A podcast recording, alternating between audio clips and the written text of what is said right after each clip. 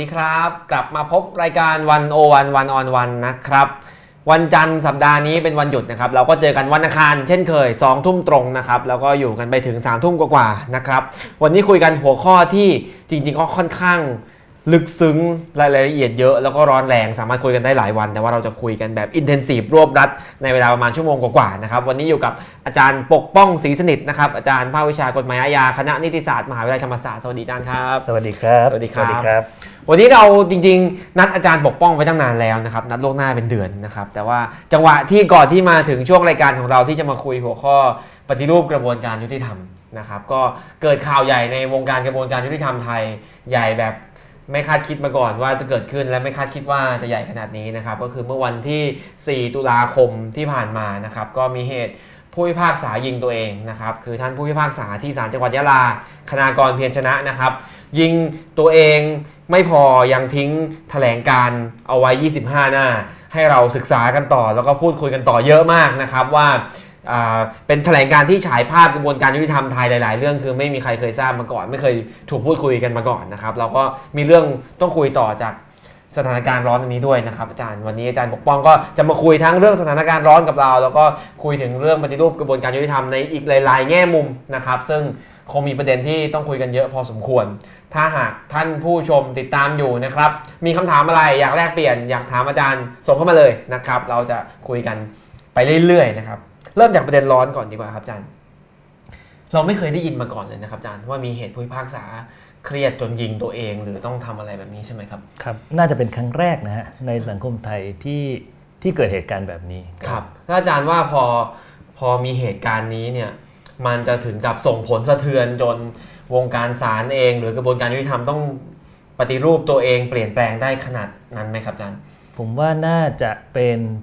เป็นต้นกำเนิดอันหนึ่งนะครับ หรือเป็น ครับ เป็นแรงอันหนึ่งให้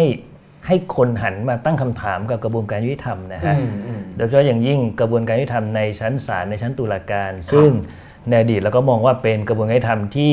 ที่น่าเชื่อถือนะครับ และ ครับ น่าเชื่อถือที่สุดแล้วว่า ครับ ท่านจะอิสระและก็จะเป็นกลางนะครับ แถลงการณ์ของท่านพวกษาที่ท่านแสดงออกมาเนี่ยท่านแสดงออกมาให้คนเกิดความคิดและตั้งคำถามมาว่า มีการแทรกแซงกระบวนการยุติธรรม อืม กันด้วยหรือในสังคมไทย กันด้ และ วยหรือ แทรกแซงกันอย่างไร ครับ อันเนี้ยก็เป็นผมว่าน่าจะเป็นจุดเริ่มต้นเนี่ยของการ อืม ตั้งคำถาม ครับ ของของเรื่องเนี้ยนะครับ คือก่อนหน้านี้เหมือนกับ ถ้าใครจะพูดว่าศาลถูกแทรกแซงได้อาจจะมีคนจำนวนมากเลยที่ไม่เชื่อ ครับ ใช่ไหมครับ แต่พอมีท่านคณากรออกมา ครับ แบบนี้ก็เอ้ยเริ่มอย่างน้อยต้องเอะใจบ้าง ครับ นะครับอาจารย์ แล้วก็เราก็จะเห็นคนที่พูดกันบนโลกออนไลน์ทำนองว่าเอ่อขนาดผู้พิพากษายังต้องยิงตัวเองเพื่อเรียกร้องความเป็นธรรม แล้วสังคมจะ คาดหวังอะไรกับใครได้เนาะอาจารย์ อาจารย์ว่าผ่านมาตอนนี้สัปดาห์กว่า ครับ ถือว่ากระแสสังคมที่พูดถึงเรื่องนี้เป็นยังไงบ้างครับ ก็ยังพูดถึงกันอยู่นะครับ แล้วก็ผมเข้าใจว่าสังคมคงจะรอฟังผลของ อืม คณะกรรมการที่ทางสำนักงานศาลท่านตั้งขึ้นนะนะครับ ครับ เพื่อหาข้อเที่จริงว่าเรื่องที่ผ่านมาเนี่ยตกลงแล้วอะไรเกิดขึ้น และ อืม ใครทำอะไรที่ไหนอะไรยังไง ครับ และมีกระบวนการแทรกแซง มีการแทรกแซงหรือไม่อย่างไร ครับ ผมว่าสังคมกำลังรอคำตอบ รอคำตอบ จากการสอบสวนภายในของศาล ครับ ครับ ซึ่งเห็นข่าวว่าจะใช้เวลา 15 วันใช่ไหมครับ ใช่ครับ ก็อาจจะอีกสักสัปดาห์สองสัปดาห์ ครับ นะครับ เราเราคาดหวังอะไรไหมครับอาจารย์เราคาดหวังว่า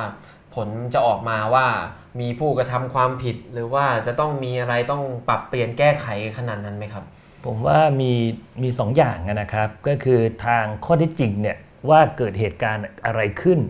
ในเรื่องเนี้ย อืมอืม ในเรื่องที่ทางภาคใต้ และเฉพาะคดีที่ท่านคณากรออกมาเรียกร้องความเป็นธรรมต่างๆเนี่ย ครับ อันเนี้ยเป็นเรื่องที่สำนักงานศาลท่านต้องหาข้อเที่จริง และ อืม นำมามาบอกสังคมนะครับ แต่อีกเรื่องหนึ่งที่ผมเห็นว่าน่าจะเป็นเป็นจุดเริ่มต้นที่ดีนะครับ ครับ ของการพูดถึงก็คือเรื่องของความเป็นอิสระของตุลาการของผู้รักษา อืม ว่าในเชิงภาพรวม ในเชิงทฤษฎี เมื่อเปรียบเทียบกับของต่างประเทศ เมื่อเปรียบเทียบกับหลั ค ก รับ สากล และหันมามองกระบวนการยุติธรรม โดยเฉพาะความเป็นอิสระของศาลในประเทศไทยเนี่ยเราควรที่จะปฏิรูปและแก้ไขอะไรยังไง เพื่อให้สอดคล้องกับหลักสากลเขา ครับ พูดถึงความเป็นอิสระของผู้พิพากษาเนี่ยจริง ๆ ก็เรียกว่ากระแสท่านคณากรก็ทำให้เราเห็นอะไรเยอะนะครับอาจารย์อ่าท่านคณากรก็เขียนในแถลงการณ์ว่า อ่าอึดอัดที่ต้องมีการส่งร่างคำพิพากษาให้อธิบดีภาคตรวจ แล้วก็ถูกขอให้แก้อะไรเงี้ยนะครับ ท่านก็อึดอัด เรื่องแบบนี้เนี่ยเรื่องที่ว่ามีผู้พิพากษาผู้ใหญ่มาตรวจแล้วมาแก้เนี่ย อันนี้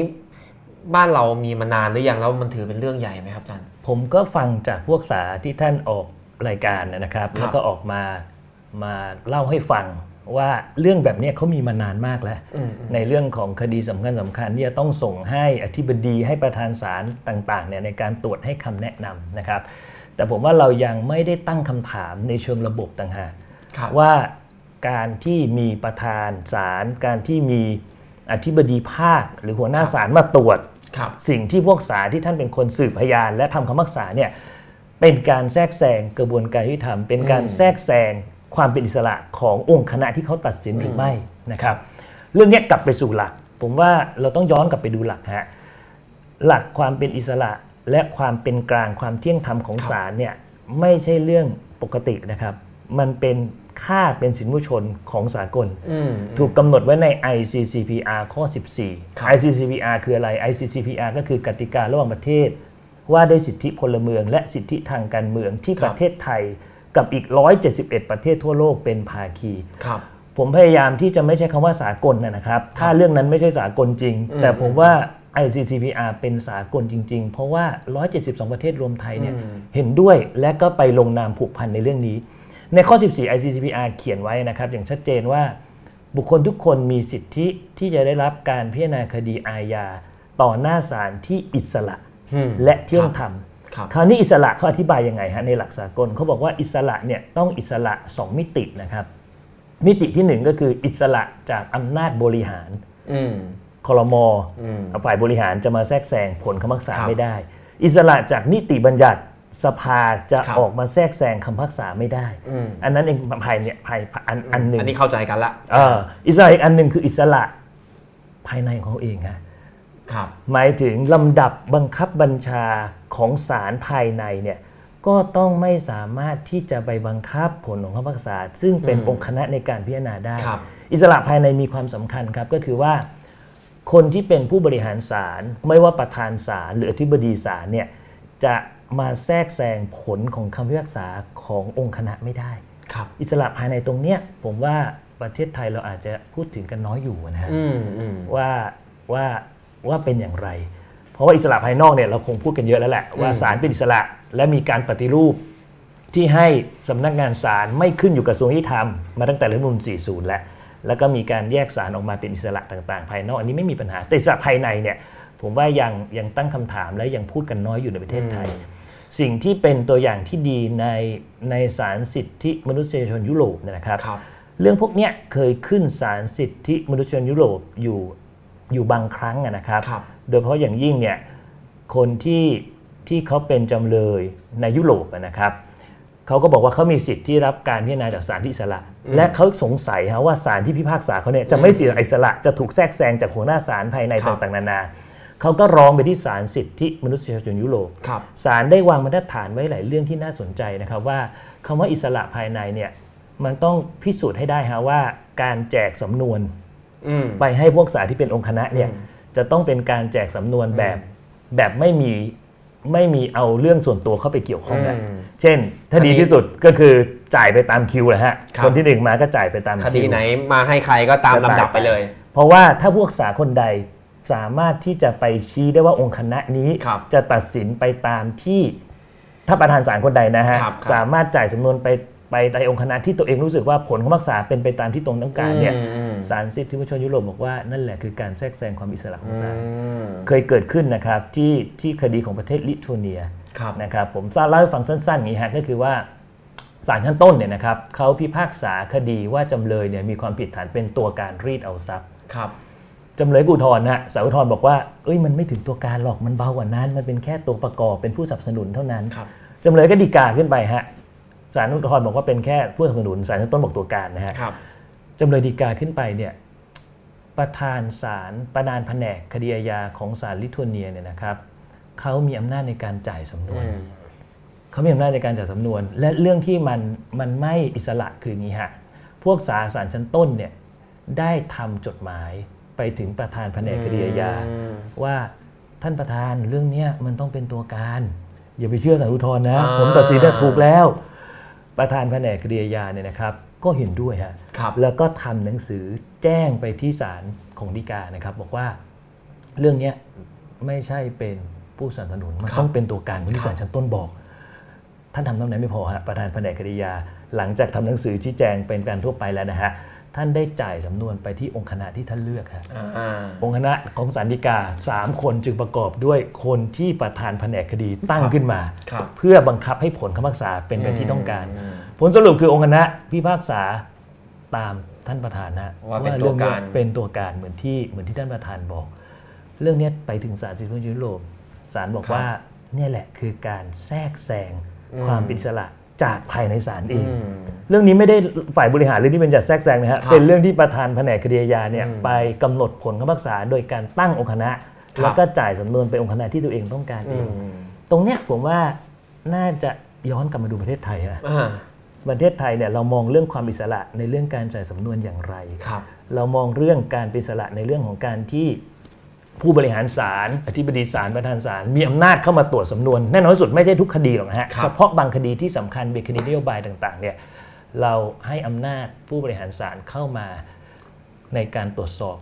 มากน้อยเนี่ยจะเป็นการกระทบกระเทือนความเป็นอิสระมากน้อยอย่างไร ซึ่งปัจจุบันเนี่ยผมเข้าใจว่าศาลไทยผู้บริหารศาลก็มีอำนาจเลือกจ่ายสำนวน ใช่ ไหม ครับ อาจารย์อ่าหัวหน้าศาลก็จะเลือกว่าคดีไหนจะให้ใครเป็นคนตัดสิน เพราะฉะนั้นถ้าเกิดยึดเอาหลักตามที่ศาลสิทธิมนุษยชนยุโรปวางไว้เนี่ยก็คืออย่างนี้ยถือว่าไม่เป็นอิสระละใช่ไหมครับแต่ว่าประเทศไทยอาจจะคุยกันเรื่องนี้ยังไม่เยอะ ครับ ของเขานี่สู้กันจนไปถึงศาลสิทธิมนุษยชนยุโรปจนมีหลักอะไรของมาละของเรายังอ่าเพิ่งมาตื่นตัวกันเอาจริง ๆ ก็หลังจากท่านคณะก่อน ใช่ ที่ออกมาบอกว่าเอ้ยมันมีการส่งให้ผู้ใหญ่ตรวจก่อนได้เนาะ ใช่ครับ ครับเพราะฉะนั้นเนี่ยอ่าก็เลยนำไปสู่ข้อเรียกร้องของท่านคณากร ท่านก็จะเขียนในแถลงการณ์ว่า คืนคำผู้พิพากคืนคำพิพากษาให้ผู้พิพากษาใช่ไหมก็ก็คือหมายถึงว่าให้องค์คณะมีดุลพินิจตัดสินใจได้เอง อาจารย์เห็นด้วยไหมครับว่าเอ่อก็ก็เรื่องไหนให้องค์คณะไหนก็ให้ตัดสินใจไปเลย ไม่ต้องให้ผู้ใหญ่เข้ามาดูแลแล้ว หรือคิดว่าเออบางทีระบบผู้ใหญ่มาดูแลก็อาจจะมีข้อดี ความเห็นผมนะฮะ ครับ แบบอุดมคติที่สุดเลย ครับ ผมเห็นด้วยกับที่ท่านคณากรบอก อืม ก็คือองค์คณะที่เขาตั้งขึ้นมาให้รับผิดชอบคดีอะไรแล้วเนี่ยท่านก็ต้องให้เครดิตเขาอะฮะ ครับ และให้เกียรติเขาเนี่ยในการทำข้อรักษาไปตามที่อย่างอิสระได้เลย อันนั้นคือคืออุดมคติที่สุดที่ผมเห็น ครั ว่า บ น่าจะเป็น และก็จะสอดคล้องกับแนวของทางยุโรปก็ด้วย อืม ที่บอกว่าศาลต้องอิสระจากทั้งภายในภายนอก ครับ แต่ผมเชื่ออย่างฮะประเทศไทยเวลาจะเปลี่ยนแปลงเนี่ยจะต้องค่อยๆเปลี่ยนต้องค่อยๆเป็นค่อยๆไป แน่นอนที่สุดการที่บอกว่าให้พวกษามีอิสระไปเลย และประธานมาตรวจไม่ได้เลยเนี่ยนะครับ ครับ ฝั่งหนึ่งเนี่ยและผมเชื่อว่าเสียงเขาจะดังด้วย เขาจะบอกว่า การที่ตรวจอย่างเนี้ยเราทำมานานแล้ว อืม และมันเป็นการที่ผู้ใหญ่มาช่วยดูคำพิพากษาของเด็ก อืม ๆ มาช่วยทำให้ความยุติธรรมเนี่ยเข้าไปถึงตั้งแต่ศาลชั้นต้นเลย อืม เพราะศาลชั้นต้นเนี่ยเขาอ้างนะครับ ผมไม่ได้พูดนะ ครับผม เขาอ้างว่าประสบการณ์ยังน้อย ยัง อืม ตัดสินคดีอาจจะไม่ถูก อืม และเวลาที่คู่ความอุทธรณ์ฎีกาขึ้นไปศาลสูงศาลอุทธรณ์ศาลฎีกาก็จะกลับอยู่เรื่อย อืม ๆ อย่ากันนั้นเลยให้ศาลผู้ใหญ่เนี่ยซึ่งมี ครับ ประสบการณ์เยอะเข้าไปดูตั้งแต่ต้น และจะได้ไปแก้ตั้งแต่ต้น ความยุติธรรมจะได้ได้เกิดกับประชาชนตั้งแต่ชั้นต้นโดยไม่ต้องรอให้อุทธรณ์ฎี ครั กา บ ซึ่งก็มีเหตุผลทั้งคู่ ก็มีเห ฮะ ตุผลของทางฝั่งศาล ครับ ครับ ผมก็เลยมองอย่างนี้ฮะ เรื่องเนี้ยมันเป็นการการเถียงกัน และก็เป็นการเห็นต่างกันระหว่างสองกลุ่ม กลุ่มหนึ่งก็คือคืนคำพิพากษาให้ผู้พิพากษา อ่า หมายถึงอิสระเต็มที่เลยแบคบรับ ยุโรปกับอีกกลุ่มหนึ่งก็บอกว่าต้องเข้าไปดูนะ อืม แล้วก็ต้องเข้าไปให้ความยุติธรรมอย่างรวดเร็วกับประชาชนในศาลชั้นต้น แนวทางที่ผมเสนอแบบประนีประนอมอะนะครับ ก็คือว่า ถ้าท่านจะกำหนดคดีไหนเป็นคดีพิเศษ คดีสำคัญสคัญๆและให้อธิบดีให้ผู้ใหญ่ดู ครับ ได้ฮะก็ ครับ เชิญดูเลย ส่งสำนวนส่งร่างไปให้ดูเลย แต่ขอให้ท่านให้คำแนะนำอย่างเปิดเผยเป็นความเห็นแย้ง เฉพาะข้อกฎหมายได้ไหม อืม ส่วน ให้ ปัญหาข้อเท็จจริง ครับ เราต้องเชื่อคนที่เขาเห็นพยาน ครับ ปัญหาข้อกฎหมายก็คือว่ากฎหมายมาตรานี้จะตีความอย่างไร ใช่ แต่ว่าปัญหาข้อเท็จจริงคือตกลงไอเนี่ยทำผิดหรือไม่ทำผิด ใช่ รโกหกไม่โกหก ครับ อันเนี้ยให้เชื่อเจ้าของสำนวนเถอะ ถูกต้อง ใช่ไหมครับ ถูกต้อง เพราะว่าเขาไป เป็นคนสืบพยานมาเอง เขาเห็นหน้าพยานนะ อืม ในขณะที่ท่านพวกษาที่เป็นอธิบดีท่านเป็นผู้หลักผู้ใหญ่ ท่านไม่ได้สืบพยาน ท่านแค่ ครับ อ่านในสิ่งที่บันทึกในสำนวน ครับ เพราะฉะนั้นท่านจะไม่อยู่ในจุดที่ดีที่สุด ครับ ในการชี้ข้อเท็จจริง ว่าใครทำอะไรที่ไหน อืม เมื่อไหรอย่างไร อืม แม้ท่านมีประสบการณ์มากไม่เถียง ครับ นะครับ คนที่มีประสบการณ์มากคนที่อ่านสำนวนมากย่อมมีประสบการณ์ในการชี้ขาดได้มาก แต่ผมว่าเรื่องนี้ไม่ใช่เรื่องประสบการณ์ เรื่องนี้เป็นเรื่องที่ท่านเห็นพยานหรือไม่ได้ อื เห็ ม นต่างหาก อืม อันเนี้ยเป็นประเด็นสำคัญที่ผมเห็นว่าน่าจะทำได้เฉพาะปัญหาข้อกฎหมาย ครับ คราวนี้อธิบายของคดีท่านคณากรก็ได้ ครับ ท่านคณากรพูดถึงในแถลงการณ์นะนะครั ครับ บ บอก ครับ ว่าถ้อยคำของคนที่ถูกขังตามกฎหมายฉุกเฉิน อืมอืมอืม เช่น 7 วัน 30 วันเนี่ย ครับ ถ้อยคำเนี้ยจะฟังได้หรือไม่ อืม ถ้าเถียงกันปัญหาข้อกฎหมายนะเช่นศาลที่เป็นเจ้าของสำนวน ท่านบอกว่า ผมไม่ฟัง อืม ผมจะไม่รับฟังเลยเนี่ยนะครับ ในขณะที่แนวดีกาปัจจุบัน ก็ยืนยันแล้วบอกว่าให้รับฟังได้ ครับ เพราะไม่ใช่ผู้ต้องหาเป็นแค่ผู้ต้องสงสัย ครับ จึงไม่ต้องแจ้งสิทธิ์ไม่ต้องมีทนายก็ฟังได้ ซึ่งผมก็ไม่ค่อยเห็นด้วยนะครับ ครับ แต่ดีกาก็บอกเป็นแบบเนี้ยอย่างเงี้ยถ้าเถียงกันอ่ะบอกว่าถ้อยคำของคนที่ถูกขังในกฎหมายฉุกเฉินรับฟังได้หรือไม่ อันนี้เป็นปัญหาข้อกฎหมาย ซึ่งผมเห็นว่าผู้หลักผู้ใหญ่ท่านประธานท่านอธิบดีศาลสามารถให้คำแนะนำได้บอกว่าเฮ้ยเดินตามดีกาดิ อืมอืม เพราะถ้าศาลชั้นต้นเจ้าของสำนวนยังยืนยันว่าจะไม่ฟัง เดี๋ยวก็ต้องคำพิพากษาก็ถูกกลับอีก อืม ชั้นอุทธรณ์ชั้นฎีกาท่านก็กลับอยู่ดี ครับ เสียเวลา เพราะนั้นเดินตามข้อกฎหมาย ครับ ดีกว่า อันนี้ผมว่าเห็นได้นะฮะ ครับ ผมว่า ครับ ต่างกันได้ ท่านอธิบดีก็ควรทำความเห็นมาบอกว่าศาลชั้นต้นเนี่ยควรฟังเพราะ ครับ แนวฎีกา แบบนี้ควรจะรักษาแนวบรรทัดฐานไป แต่ท้ายที่สุดพวกศาลเขาเจ้าของสำนวนเขาจะตัดสินอย่างไร อันนี้ต้องเรื่องของเขา อืม เพราะเป็นความอิสระของเขา ครับ นะครับแต่ถ้าไปเถียงเรื่องข้อเท็จจริง อืม เอาแบบคดีท่านฆาตกรเนี่ยนะค ครั รับบ ไปเถียงข้อเท็จจริงว่า ถ้อยคำที่คนถูกขังในกฎหมายฉุกเฉิน รับฟังได้น้อยหรือมากเพียงใด มีน้ำหนักขนาดไหน อืมอืมอืม ผมว่าการชั่งน้ำหนักหลักฐานว่าฟังและเชื่อ ควรจะเชื่อหรือไม่เชื่อ อันเนี้ยคือปัญหาข้อเท็จจริงแล้ว ครับ ซึ่งปัญหาข้อที่จริง ผมว่าคนที่สืบพยานและเห็นพยาน น่าจะอยู่ในจุด อืม ที่ดีที่สุดในการชี้ และท่านอธิบดี ท่าน ค ป รับ ระธานศาลท่านไม่ควรที่จะมาแย้ง อ่า ดุลพินิษในการฟังข้อที่จริง ของ ครับ ท่านพวกษาที่สืบพยาน เพราะท่านไม่ได้เห็นพยาน ท่านไม่ได้มีวิดีโอในการดู ครับ อันเนี้ยคือผมเห็นว่าเป็นเรื่องที่ที่น่าจะตั้งคำถามกันนะนะฮะ อืม ว่าควรจะดูเฉพาะข้อกฎหมาย ข้อที่จริงควรจะให้คนสืบพยานเป็นคนดูมากกว่า ครับ คือถ้าผู้ใหญ่จะตรวจคำพิพากษาก็ตรวจได้ แต่ว่าอย่ามากับข้อเท็จจริง เชื่อคนที่เขาฟังพยานมาเถอะ ผมเห็น แล้วเมื่อกี้ ด้วย อาจารย์แนะนำด้วยว่าเอ่อถ้าผู้ใหญ่จะมีความเห็นต่างให้ทำเป็นความเห็นแย้ง ให้ ซึ่ง เปิดเผยเลยฮะ ให้เขียนว่าเปิดเผยแล้วก็แนบสำนวนไป ซึ่งผมเข้าใจว่าตามระเบียบเขาก็ทำอย่างนั้นอยู่แล้วนะฮะ ครับครับตามกฎหมาย แต่ว่า คือเป็นอย่างนั้น ใช่เป็น ก็ ย่ง คือ นั้น ถ้าไม่เห็นด้วยก็ทำเขียนมาเป็นลายลักษณ์อักษรใช่ ใช่ ไหม ค ค รั รั บบ ใช่ครับ แต่อย่างกรณีของท่านคณากรก็ท่านคณากรเล่าว่าว่าใช้วิธีเรียกไปคุย ครับ ซึ่งอันนี้ไม่ได้ไม่ได้อยู่ในขั้นตอนตามปกติแหละใช่ไหมครับ ซึ่งก็ต้องรอฟังผล อ่า ในการ ว่าจริ สอบ งหรือ สว เป น ล่า ต่อไปว่าเป็นจริงหรือเปล่า ครับผมครับขอบคุณครับอาจารย์ก็เสนอไว้นะครับว่าแบบปฏิบัติประนอมอ่าทั้งได้ทั้งหลักการได้ทั้งทางปฏิบัติก็คือว่าโอเค อาจจะมีการส่งคำพิพากษาให้ตรวจก็ได้ แต่ว่าอย่ามากลับข้อเท็จจริง แล้วก็ให้ทำความเห็นแย้งเป็นลายลักษณ์อักษรมานะครับ อีกนิดเดียวฮะ ครับ ก็ อาจารย์ คือในระเบียบเนี่ยเรื่องการส่งสำนวนให้ท่านอธิบดีให้ให้ท่านประธานตรวจทั้งหลายเนี่ยนะค ครั รับ บ ในระเบียบเนี่ยปี 62 ระเบียบล่าสุดเนี่ยเขียนในในเชิงสั่งการนะครับ เขียนแต่มิติเชิงสั่งการว่าให้ส่งมาตรวจ ให้รายงานประธานสันติกา อืม ให้รายงาน อืม ต่างๆ นานา และเขียนในเชิงสั่งการว่าถ้าท่านเจ้าของสำนวนอ่านคำพิพากษาไปแล้ว ครับ ให้รายงานกลับมาด้วย อืม คล้ายๆเป็นแนวสั่งการอะ อืม ในงานกำกับดูแลตลอดเวลา แต่ไม่ได้มีมิติใดเลยที่เขียนในเรื่องความอิสระของศาล อืมครับ เพราะฉะนั้นผมเลยเสนอนะฮะว่า ถ้าท่านจะแก้ระเบียบกันแก้ระเบียบปี 62 เพิ่มอีกสักข้อความหนึ่งฮะว่า การที่อธิบดีมาให้คำแนะนำปัญหาข้อ ครั ก บ ฎหมายแบบเนี้ยไม่ได้ผูกพันและไม่ได้มีผล อืม ในเรื่องดุลพินิษในความเป็นอิสระของผู้รักษาเจ้าของสำนวน อืม ในการที่จะวินิจฉัยอย่างไร ตา ครั ม บ ที่ท่านเห็นตามข้อเท็จจริงและข้อกฎหมาย ครับ การเขียนแบบเนี้ยผมว่าน่าจะเป็นผลดี อืม กับทั้งองค์คณะและ ครับ กับทั้งท่านพวกสาที่เป็นคนแนะนำด้วยนะฮะ อืม จะได้จะได้คลายข้อคอรหาของสังคมว่า การที่ท่านแนะนำ ครับ ก ก็ไม่ได้มีผลเป็นการบังคับ หรือ ค ไป รับ แทรกแซง ถ้าท่านพวกสายเจ้าของสำนวนยังยืนยันจะทางความเห็นอยู่ ครับ ก็ไม่มีผลกระทบในอาชีพ อืม หรือในอนาคต ไม่ ใน ถู ร ก ทำงน ย้าย ของท่น มา จะ ครับ ไม่ได้ถูกในการกลันแกล้งหรือถูกย้ายอะไรต่าง ครับ ๆนานาซึ่งท่านผู้ศึกษาบางคนอาจจะบอกว่า มันก็เป็นอย่างนั้นอยู่แล้ว อืมอื ไม่เห็นต้องเขียนเลยมันก็เป็นอย่างนั้นอยู่แล้ว ผมว่าเป็นอย่างนั้นอยู่แล้วก็ยิ่งต้องเขียนเลยฮะ อ่า เพราะท่านทราบกันแล้ว คนข้างนอกแบบผม แบบคุณยิ่งชีพจะได้ ครับ ทราบได้บอกว่า เออก็นี่ไม่เห็นมีอะไรเลยเขาก็แนะนำพวกสายของคนนวลไม่ทำตามจะไปกลัวอะไร ครับ การเขียนเนี่ยผมว่ายิ่งเป็นผลดีกับ อืม กับวงการตุลาการ ก็เป็นข้อเสนอที่จริง ๆ ก็ปฏิบัติไม่ยากอะไรนะครับ ถ้าเกิดจะเขียนเพิ่มอีกสักประโยคนึงยืนยันไปว่าอ่าสุดท้ายแล้วดุลพินิษตัดสินใจสุดท้ายให้อยู่ที่เจ้าของสำนวน ก็จะชัดไปเลย ครับ ก็อาจจะแก้ปัญหา ครับ แบบนี้ด้วยก็ปกป้องผู้พิพากษาถ้าอยากจะยืนยันหลักแบบท่านคณากรนี้ก็จะได้มีเกราะคุ้มกัน ครับ แค่บรรทัดสั้น ๆ ครับ ใช่ไหมครับอาจารย์ครับเป็นข้อเสนอที่น่าสนใจ แต่ยังไงเราก็ต้องช่วยกันติดตามเรื่องนี้ต่อไปเนาะอาจารย์ ครับ อ่ารอดูผลการสอบสวนก่อน ครับ แล้วหลังการสอบสวนอาจจะมีเรื่องราวตามมาอีกที่ต้องคุยกันอีกเยอะก็ได้นะครับ ที่สำคัญวันนี้เรายังไม่ได้ยินเสียงท่านคณากรเลยนะครับ ก็คิดว่าอ่าถึงวันนี้น่าจะปลอดภัยแล้วผมผมไม่ทราบเรื่องทางการแพทย์ แต่ว่าก็คิดว่าอ่าน่าจะปลอดภัยส่วนอาการอย่างอื่นเป็นอย่างไรก็ทราบจากข่าวเท่านั้นนะครับ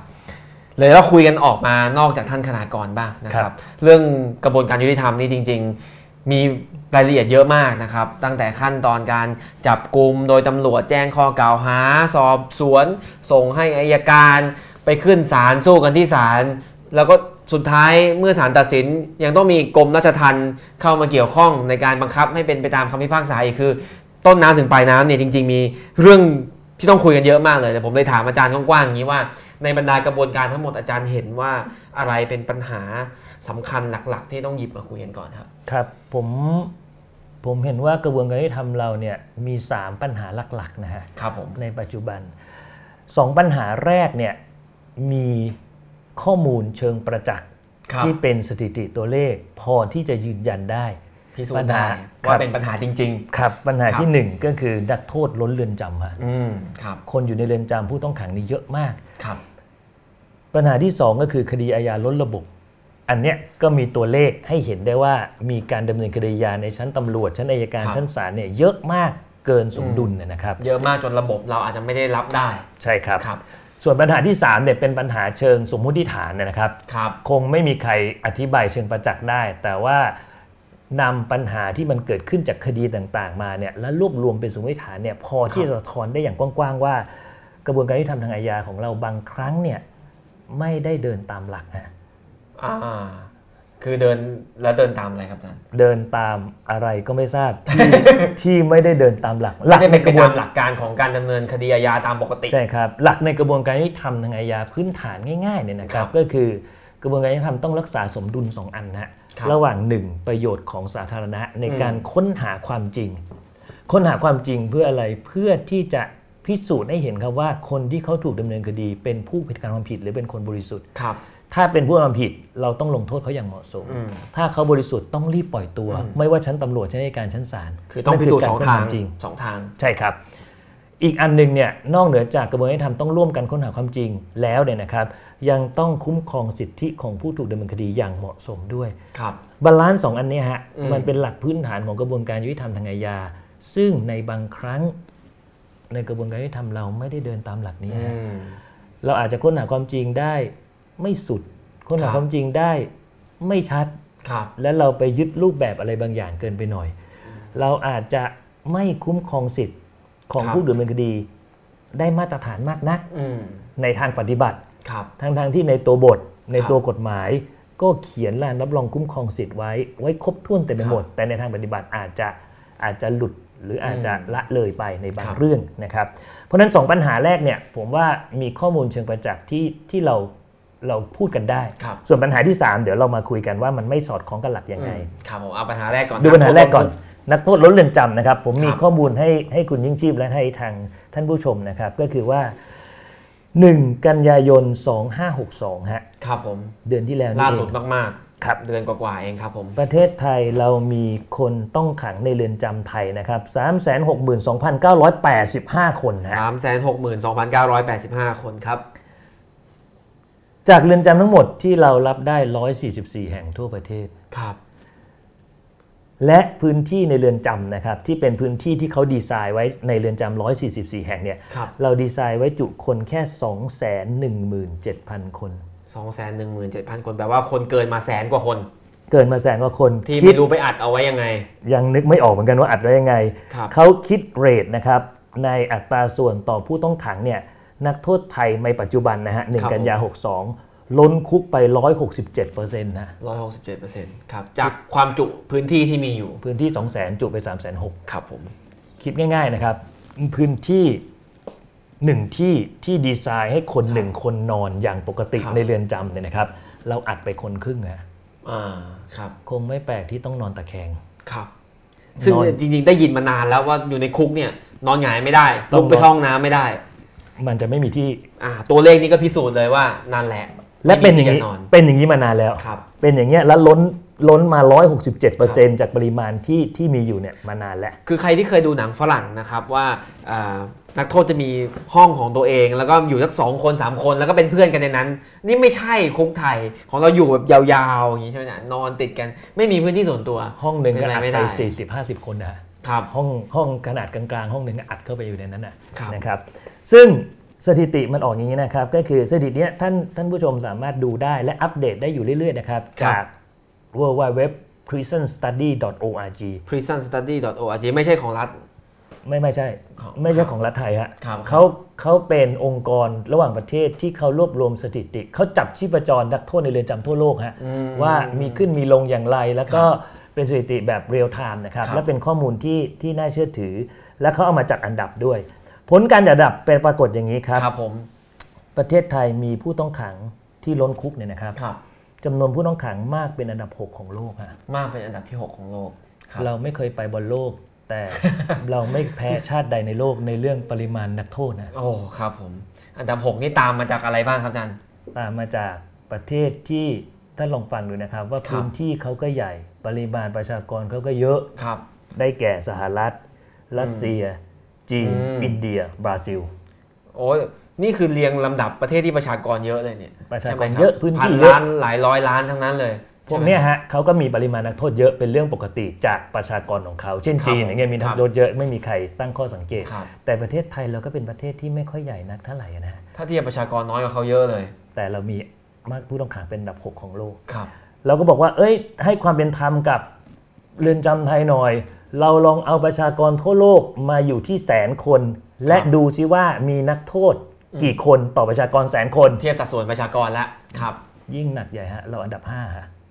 อ๋อ มีประชา มี ครับ ผู้ต้องขังมากเป็นอันดับ 5 ของโลก ครับ จาก คือ การเทียบประชากรแสน อื คน มไม่ว่าจะนับจำนวนดิบสุทธิ หรือว่าจะเทียบจำนวนประชากรเราก็อยู่ตรงเนี้ยแหละนะค ก็ รับ เป็น 5 ใน6เนี่ยนะฮะ ครับ ซึ่งผลที่เกิดขึ้นเนี่ยไม่ไม่ใช่เรื่องดีเลยนะฮะ ครับ เพราะอะไร เพราะว่า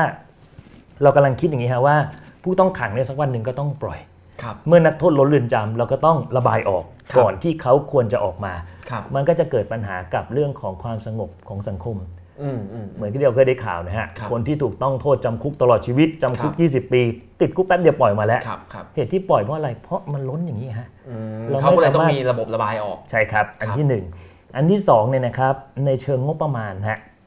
คบ เราเสียงบประมาณเยอะมากในการเลี้ยงนักโทษที่มากขนาดนี้นะครับ ครับ ราชทานเนี่ยเอาตัวเลขกลมๆนะครับ ครับ เรามีงบประมาณค่าอาหารนักโทษ 1 วัน 1 คน 3 มื้อ ครับ คิดให้หัวละ 50 บาท 49 บาท 50 บาท ครับ เอาคิดกลมๆ 50 บาทนะครับ ครับ คูณกับ 3 0 0แสนเข้าไปเนี่ยนะครับ เราเสียงบประมาณเลี้ยงอาหารนักโทษวันละ 18 ล้านบาทฮะ อืม ทุกวันเนี้ย ทุกวันเสียไปอยู่ 18 ทุกวัน 18 ล้านบาท นี่ยังไม่ได้คุยเรื่องคุณภาพอะไรเลย เอาไปนว่าสมมติว่าเท่าที่จ่ายไปนี่มีคุณภาพแล้ว 18 ล้าน ครั ต่อบ วัน คิดเป็นต่อปี 6,600 ล้านบาทต่อปีฮะ ครับ เพื่อเลี้ยงนักโทษและให้เขาอยู่ในเรือนจำ อืม ซึ่งจริงๆ ไม่ได้มีแค่ค่าอาหารอย่างเดียว มีค่าผู้คุม ค่า มี อะไร ค่า อีก ต เย รวจ อะมาก การมีอะไรเต็มไปหมด ครับ นี่เฉพาะแค่อาหารเนี่ยนะฮะ ครับ เราเสียงบประมาณถึง 6,000 ล้านต่อปี บางคนบอกก็ดีแล้ว ไอ้พวกภัยสังคม ไอ้คนทำผิดก็ต้องขังไว้อย่างนี้แหละ เพื่อสังคมปลอดภัยใช่ฮะ ผมไม่ไม่เถียงเลยและเห็นด้วยมากว่าคนที่เป็นนักโทษฆาตกร เป็นพวกข่มขืนแล้วฆ่า เป็นพวกปล้นทรัพย์ภัยสังคม ก็ต้องขังไว้แล้วก็ต้องจ่ายเงินเลี้ยงเขานักโทษ ครับ เพื่อให้สังคมปลอดภัย แต่ข้อที่จริงที่ปรากฏก็คือ มีคนที่เป็นนักโทษหลายคน เขาไม่ใช่เป็นคนที่มีพฤติกรรมเป็นภัยสังคมอย่างนั้นนะ ครับ แต่เขาต้องไปอยู่ในนั้น อืม โดยที่เราต้องเสียงบประมาณ เป็นต้นทุนของรัฐเป็นภาษี ครับ ประชาชนไปการไปการเลี้ยงนักโทษแบบ ส่วนหนึ่งก็ไม่ใช่ผู้ที่กระทำความผิด ส่วนหนึ่งก็เป็นแพะส่วนหนึ่งก็ไม่ได้ประกันตัว หรือว่าส่วนหนึ่งอาจจะกระทำความผิด แต่ว่ามันก็ข้อหาอะไรเล็กๆน้อย เล็ ๆ ก ใช่ น้ ไหม อย อาจารย์ ซึ่งไม่ควรจะต้องไปไปขัง ครับ ไม่ควรที่จะเขาไปนอนอยู่เรือนจำแล้วก็หายใจทิ้งอยู่ในนั้นไป อืม ควรจะเข้ามาทำอะไรบางอย่างเหมือนกัน อืม ที่ที่ได้ประโยชน์กับสังคมนะครับ คราวนี้สถิติเนี่ยฮะมีผู้ต้องขังระหว่างที่คุณยิ่งชีพบอกก็คือคนที่ที่เขาถูกตั้งข้อหา และเขายังไม่มีคำพิพากษาว่าเขาเป็นผู้กระทำผิดนะฮะ ครับ เรียกว่าระวัง อันนี้ภาษาภาษาคุกให้ว่าผู้ต้องขังระวัง เป็นผู้ต้องขังระหว่าง พวกเนี้ยนะครับก็คือเขาไม่มีเงินประกันตัวฮะ ครับ ก็ถูกแจ้งข้อหาในชั้นตำรวจ และถูกดำเนินคดีในชั้นศาลคนที่มีเงินประกันวางหลักประกันไปสู้คดีที่บ้าน ครับ แต่คนพวกเนี้ยไม่มีเงินประกันเสร็จก็อยู่ในคุกมีอยู่ประมาณ 16%ฮะหกหมื่ ครั น บ กว่าคน อืมสิบหกเปอร์เซ็นต์ฟังดูน้อยแต่พอบอกหกหมื่นกว่าคนนี่ แล้วเราก็ต้องจ่ายค่าอาหารทุกวัน พวกนี้ไป ทุกวัน ด้วย ครับ ซึ่งตรงเนี้ยฮะเป็นผมว่าเป็นตัวเลขทางสถิติเลยนะครับ และเป็นตัวเลขที่เชิงประจักษ์ที่เห็นว่านักโทษไทยมีปัญหาจริง ครับ ไม่ใช่นักโทษไทยมีปัญหา คุกไทยเรือนจำไทยมีปัญหาจริงที่เราสะเราอัดนักโทษเข้าไปเยอะขนาดนั้น อืม คราวนี้ลองมาตามสาเหตุของปัญหาดูนะ ค ค รั รับ บ ผมมองว่าสาเหตุที่นักโทษล้นเรือนจำเนี่ยมีอยู่สองสามสาเหตุ ครับ อันที่หนึ่งนะครับ คนที่อยู่ในเรือนจำหกสามแสนหกหมื่นกว่าคนกลมๆเนี่ยเจ็ดสิบเปอร์เซ็นเป็นคดียาเสพติดฮะ อืม ครับ เพราะฉะนั้นถ้าอธิบายจริงๆนะคุกไทยจริงๆก็ไม่ล้นหรอกนะฮะปัญหายาเสพติดไป ครับ สร้างให้คุกไทยล้นต่างหาก อ่า ถ้าเราแก้ปัญหายาเสพติดได้นะ ค ฮะ รับ คือถ้านับอันอื่นลักวิ่งชิงปล้นฆ่าคนตายจริงๆ ไม่ได้แน่นมาก ยี่สิ ไม่ บ ได้ เป แน่น อร์เซ็ มาน ก ต์สามสิบเปอร์เซ็นต์เท่านั้น ครับ เพราะฉะนั้น ยัง ทำ มี ยัง ที่ ไง เหลือเลย อาจจะเตะฟุตบอลกันได้ ใช่ ครับ คือทำยังไงจะแก้ปัญหายาเสพติด อันเนี้ยนะครับ ประเด็นที่ที่น่าคิดและผมว่าพูดกันมานานและ ครับ รัฐบาลก็พยายามทำอยู่รัฐบาลที่ที่ผ่านมาเนี่ยครับ ก็คือว่าทำอย่างไรจะแยกคน ครับ ที่เป็นผู้เสพ ค อ รับ อกจากคนที่เป็นผู้ค้าให้ได้ ครับ ทุกวันเนี้ยกฎหมายยาเสพติดเราเคร่งครัดมากนะครับ เราเคร่งครัดมากก็คือว่าใครก็ตามเนี่ยนะครับ มีการครอบครองยาเสพติดถึงปริมาณที่กฎหมายกำหนด ครับ ให้สันนิษฐานไว้ก่อนว่าเป็นพ่อค้ายา อืม ทั้งนั้นที่หลาย ๆ คนเนี่ยเขาก็ครอบครองเพื่อเขาเสพเอง ครับ หรือบางคนก็จะขายแต่ขายเพราะว่ามันติดยาและมันต้องขายเอาเงินมาเสพไอ้พวกเนี้ยถ้าเราบำบัดเขาได้ เราทำให้ดีมานมันหายไปได้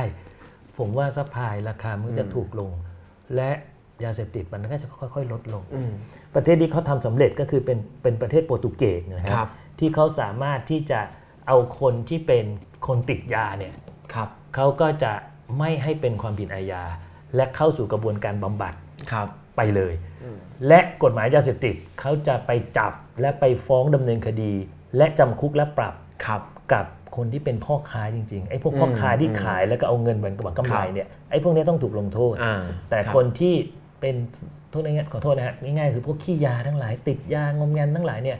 เขาบอกลงโทษไปก็ไม่มีประโยชน์เอาออกมาเข้าสถานบำบัด ครับ และบำบัดอย่างจริงๆจังๆนะฮะ ไม่ใช่ไปบำบัดไปขังเขาไว้แล้วให้เขาเลิกยาเขาออกมาเขาก็ติดอีก ครับ บำบัดแบบทั้ง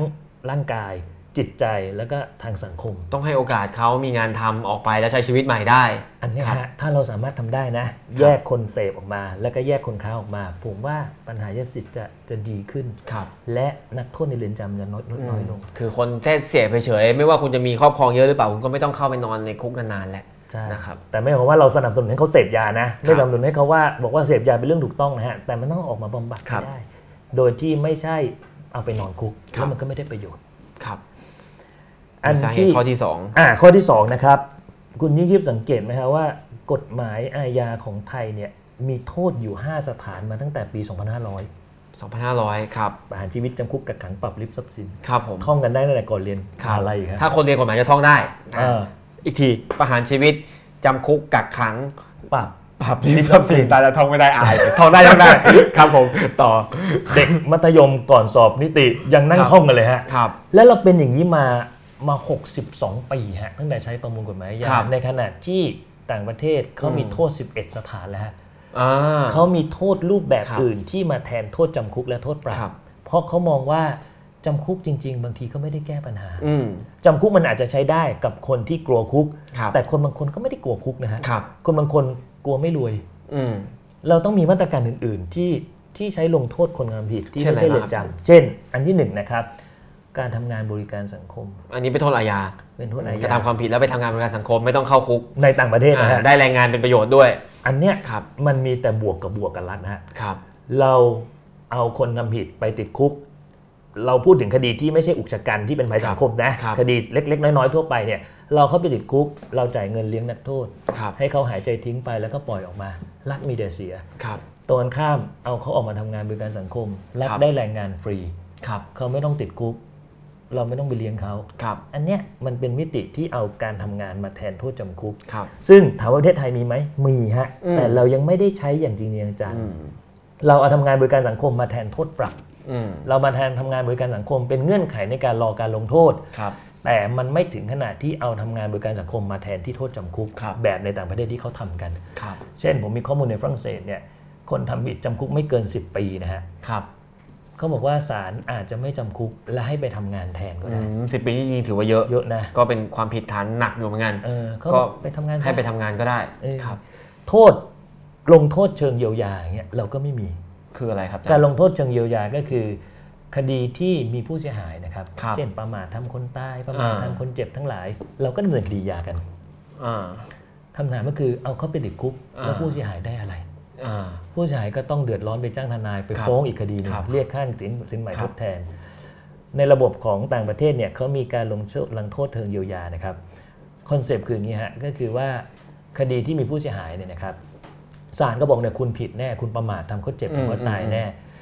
แต่เรายังไม่ติดคุกคุณ ให้ ครับ คุณไปจ่ายค่าเสียหายผู้เสียหาย อืม ถ้าคุณจ่ายได้ตามที่เราบอก ครับ อาจจะผ่อนชำระหรืออาจจะจ่ายเต็มเนี่ย อืม นะครับ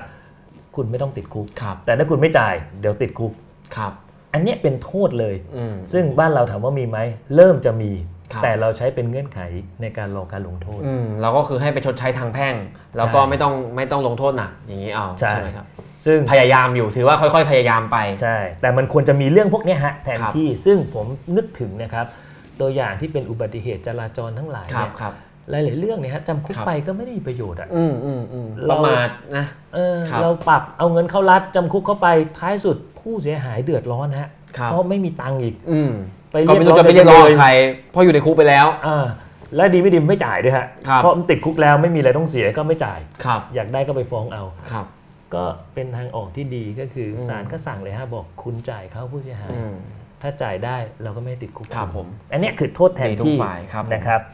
อันที่3เนี่ยนะครับ เรายังขาดเรื่องการปรับตามฐานะทางเศรษฐกิจ อ่า อันเนี้ยผมว่าประเทศไทยเราเนี่ยเราปรับคนเนี่ยที่กระทำความผิดเนี่ยโดยเรามียี่ตอกนะฮะ ครับ ความผิดฐานนี้อ่าคุณรวยคุณจนขนาดไหนเราปรับเทุนนี้หมด ครับ ตามยี่ตอง แต่ถ้าเราสามารถปรับตามฐานะทางเศรษฐกิจได้ที่ที่ในยุโรปเขาเรียกเดฟายเนี่ยนะฮะ ครับ